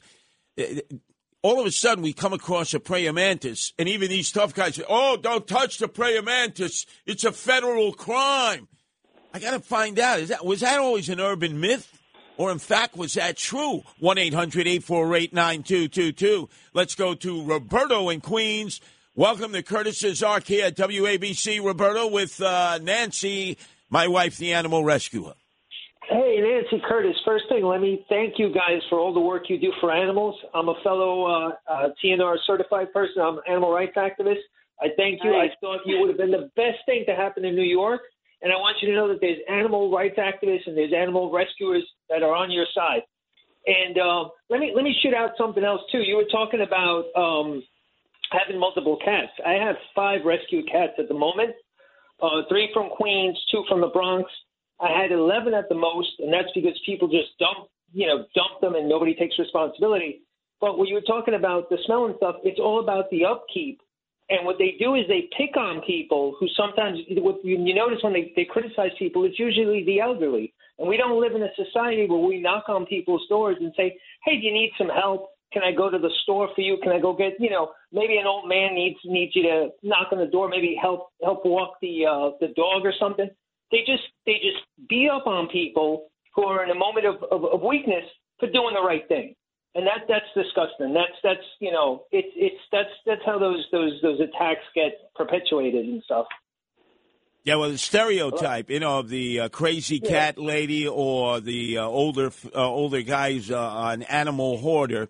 You know, uh, Roberto, during the campaign, I made it one of my three major issues uh, eliminating uh, the killing of animals in our shelters, dogs, cats, and other animals, which they do. They're under 72 hours. If nobody claims them, yeah. if they're not adopted, if a rescue group can't get to them in time, they destroy the animal. They kill them at taxpayers' expense. Most, most people don't know that when I was telling them during the campaign. You see, you're kidding. They kill them. I say, it's 72 hours. They're gone. Yeah. It's over. Yeah. yeah. And, I, and, and I've heard. Yes, go ahead. I've heard stories. Oh, I'm so sorry. I, I've heard stories about not, you know, I mean, first time rescuers or whatever who don't know this and they, they, they go to the, the, the city shelters and then they call to check up and they're surprised. Like you said, like, you know, they, they, they didn't know what to do with the animal. They hand him over to them. And then, you know, like you said, 72 hours later, they called to follow up to see, you know, how the animal's doing and, and the animal's been destroyed. Absolutely. Absolutely. Yeah, no, we need to spread the word, Roberto, because even during the campaign, people were making fun of me. And you know, I'm a tough guy. Report. Reporters were making fun of me. Some of our callers were making fun of me. Some of my co hosts here and other contributors were making fun of me, still do, but they don't understand. These animals, they're like our friends, they're like our family members, and they're desensitized to animals, completely desensitized and so they think if all of a sudden you're rescuing animals, you're a nut job. You're a kook. You're a screwball. You know what? And you make a great point, too, because if the assumption is, oh, if you have more than X amount of animals, you're a hoarder. But you look at the condition of the animals. If the animals are well taken care of, they're in decent condition, I'm not sure how you can quantify that precisely. And then people reach out. So now you're discouraging people from reaching out because maybe they need. There are people who relinquish one animal to the shelter because they're like, oh, I can't afford to. Like someone who's taking care of a multitude of animals, why would you possibly, you know, sort of, you know, pigeonhole them into this position? Oh, you're a hoarder, and like if if the animals look healthy, they're fine, they're well cared for. Like, shouldn't the point be to keep them in the home? But I think, uh, Roberto, it's incumbent upon you and other animal rescuers who are listening now, because it's an international network, that we continue to spread the word. We share this broadcast. It's the only one on uh, major radio station anywhere in the nation. Uh, most other radio stations, they would say, no, no, we don't have time for that. That's goody two shoes stuff. Luckily, our owner operator, John Catsimatidis and Margo Catsimatidis, are, are animal lovers. In fact, when John was running for mayor in the Republican primary in 2013 against Joe Lhota, remember, Nancy, he had in his platform no kill shelters. He was the first to have that in the nation. And then I just lifted it from his platform and incorporated it into my mayoral campaign. I mean, and, and talk about being ahead of the curve. It's like this resonates with so many people today. Like they love their pets. It's like their pets are their family. People who don't have children, it's like everyone who has pets, they love their pets. Like I don't know why they've been marginalized so long, but it's like the more you bring attention to it, the more you say that stuff. It's like you know, you start sort of having the conversation about the additional issues. It's like, oh, if you have health insurance, okay, why can't your pet be covered under it? You know, there's a reason why people relinquish them. Oh, I can't afford the medical bill. Like there's a lot of things that you really can move forward if you start discussing it and recognizing that people who have pets view them the same way that I think you and I do. It's like, oh, they're like our kids. Like we love them. Well, anyway, uh, get in touch with uh, Nancy, uh, our animal rescuer. She leads the Guardian Angel Animal Protection Division. Go to guardianangels.org. That's guardianangels.org. You hit that tab, and she'll get back to you. And also, nobody was able to respond. Was this an urban myth that we grew up with as kids when we were out in the fields, the lots, and we'd see a praying mantis, and everybody would say, back off, back off if you kill or you hurt a praying mantis or you pull a wing off of a praying mantis, that's a federal crime. You could do federal time. I, I need to find that out. That was, boy, everybody said. I know you you uh, had heard that Nancy out in Bohemia. It seemed like everybody knew you get, you had to leave the praying mantises alone. Yeah, don't yeah, don't touch them. So remember, share this broadcast. It's a podcast also get other people involved. And when we come back, Frank Morano, going to ask him. He was guilty the last time he had a plate of octopus. As I know this guy, no doubt, eel, octopus, squid, scungilli. That's Frank Morano. Talk Radio 77 WABC.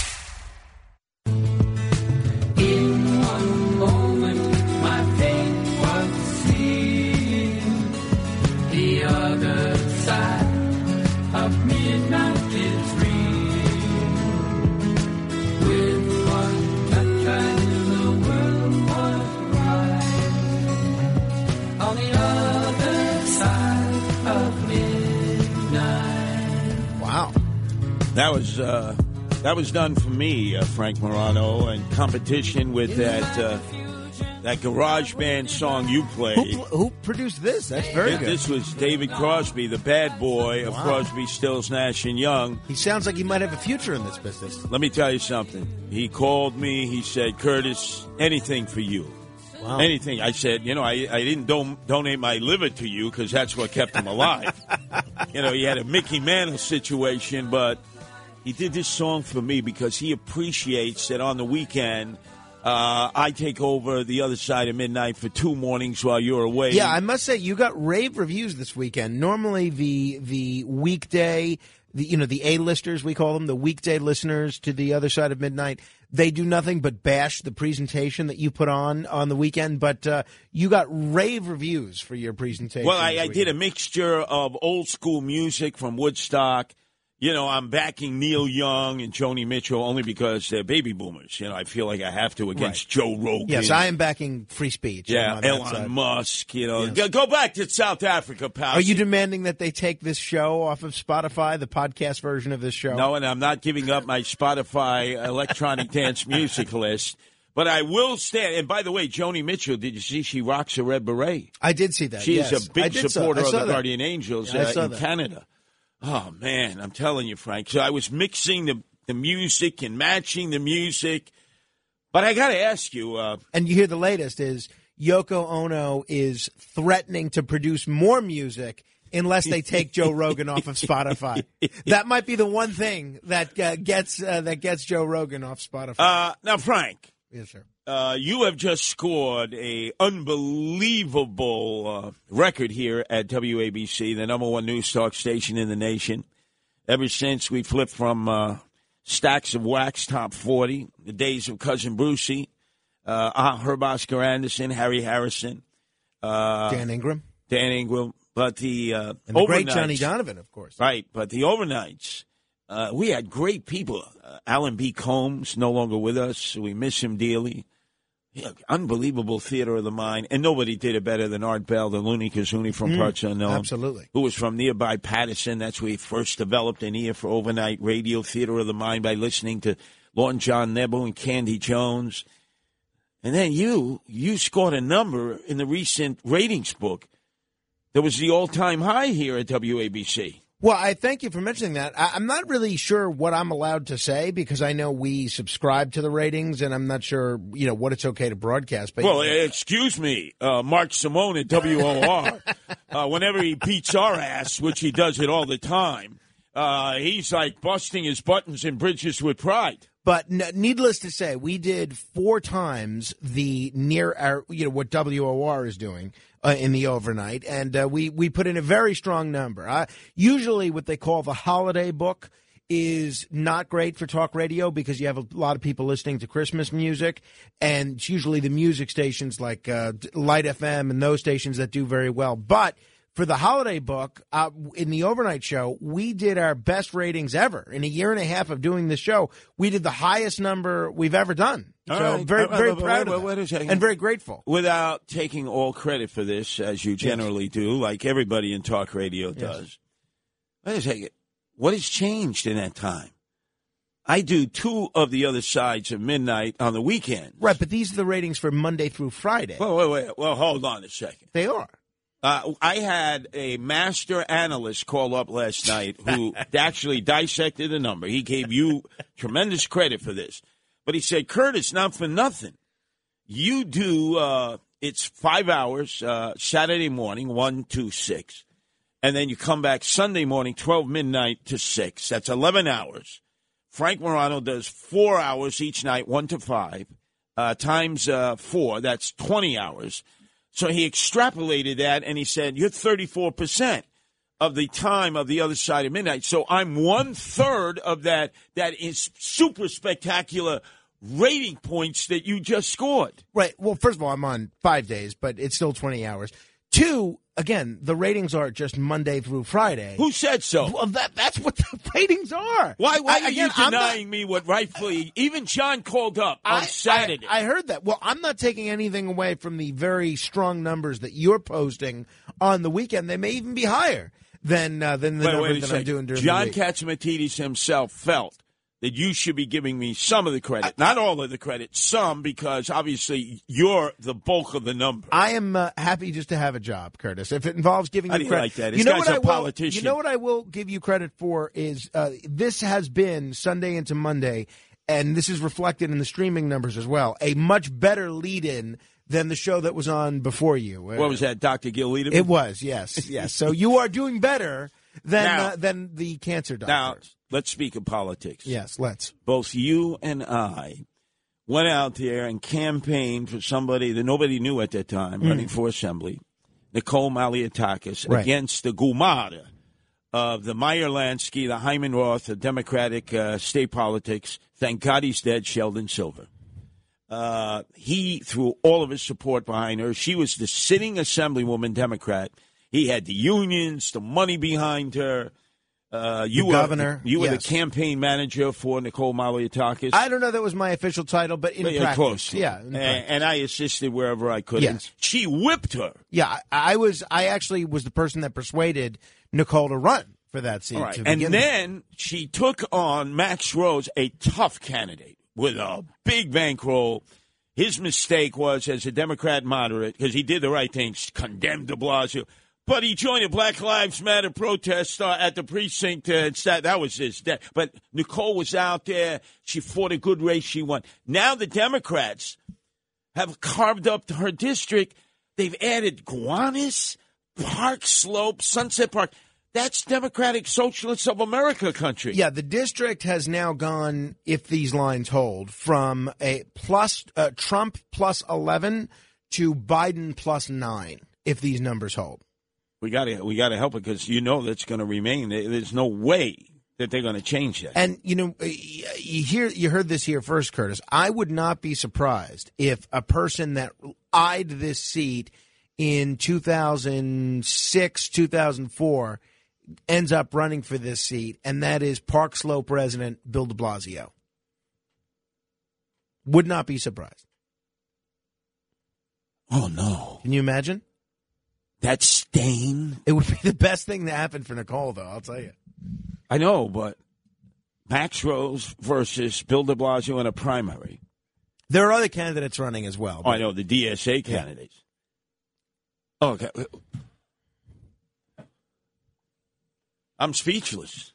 Hey, uh, look, I, I thought we had that guy out of our lives. He single-handedly destroyed the city that we love. But you're right. He lives right there on 7th Avenue and 11th Street. The Rastafari guy now is selling them nickels and dime bags Right, again. and he wanted he wanted to run for this seat uh, back in the day. So uh, don't be shocked if that comes to fruition. This may have been cut specifically for him. You don't think Max Rose is going to back out of the primary, I wouldn't think so. I wouldn't think so. Uh, Because he really hates Bill de Blasio. well, I think it's mutual. So that's why I don't think De Blasio would bow down from a matchup. yeah, but we have to Rose. start organizing for Nicole now. We can't wait until the contest gets underway. agreed. Her, her back is to the wall. Agreed. How can they get away with this? Uh, th- Can't this we- is can't- can't they go- gerrymandering. Can't they go to court and challenge this? Well, that's what I'm hearing they are going to do. yeah, but it'll be before a Democratic judge. They're all Democrats. Well, in Staten Island, there's a couple of state Supreme Court justices that are not Democrat, but we'll see. Uh oh. I'm getting worried here. Bill de Blasio would resurface to become a plague on all of us on Staten Island, which voted for Curtis Sliwa. I can't allow that to happen. I may have to move to Staten Island and campaign for Nicole morning, noon, and night. We must stop de Blasio. Oh my God, Frank, you ruined the rest of my morning here. I, I want to projectile vomit.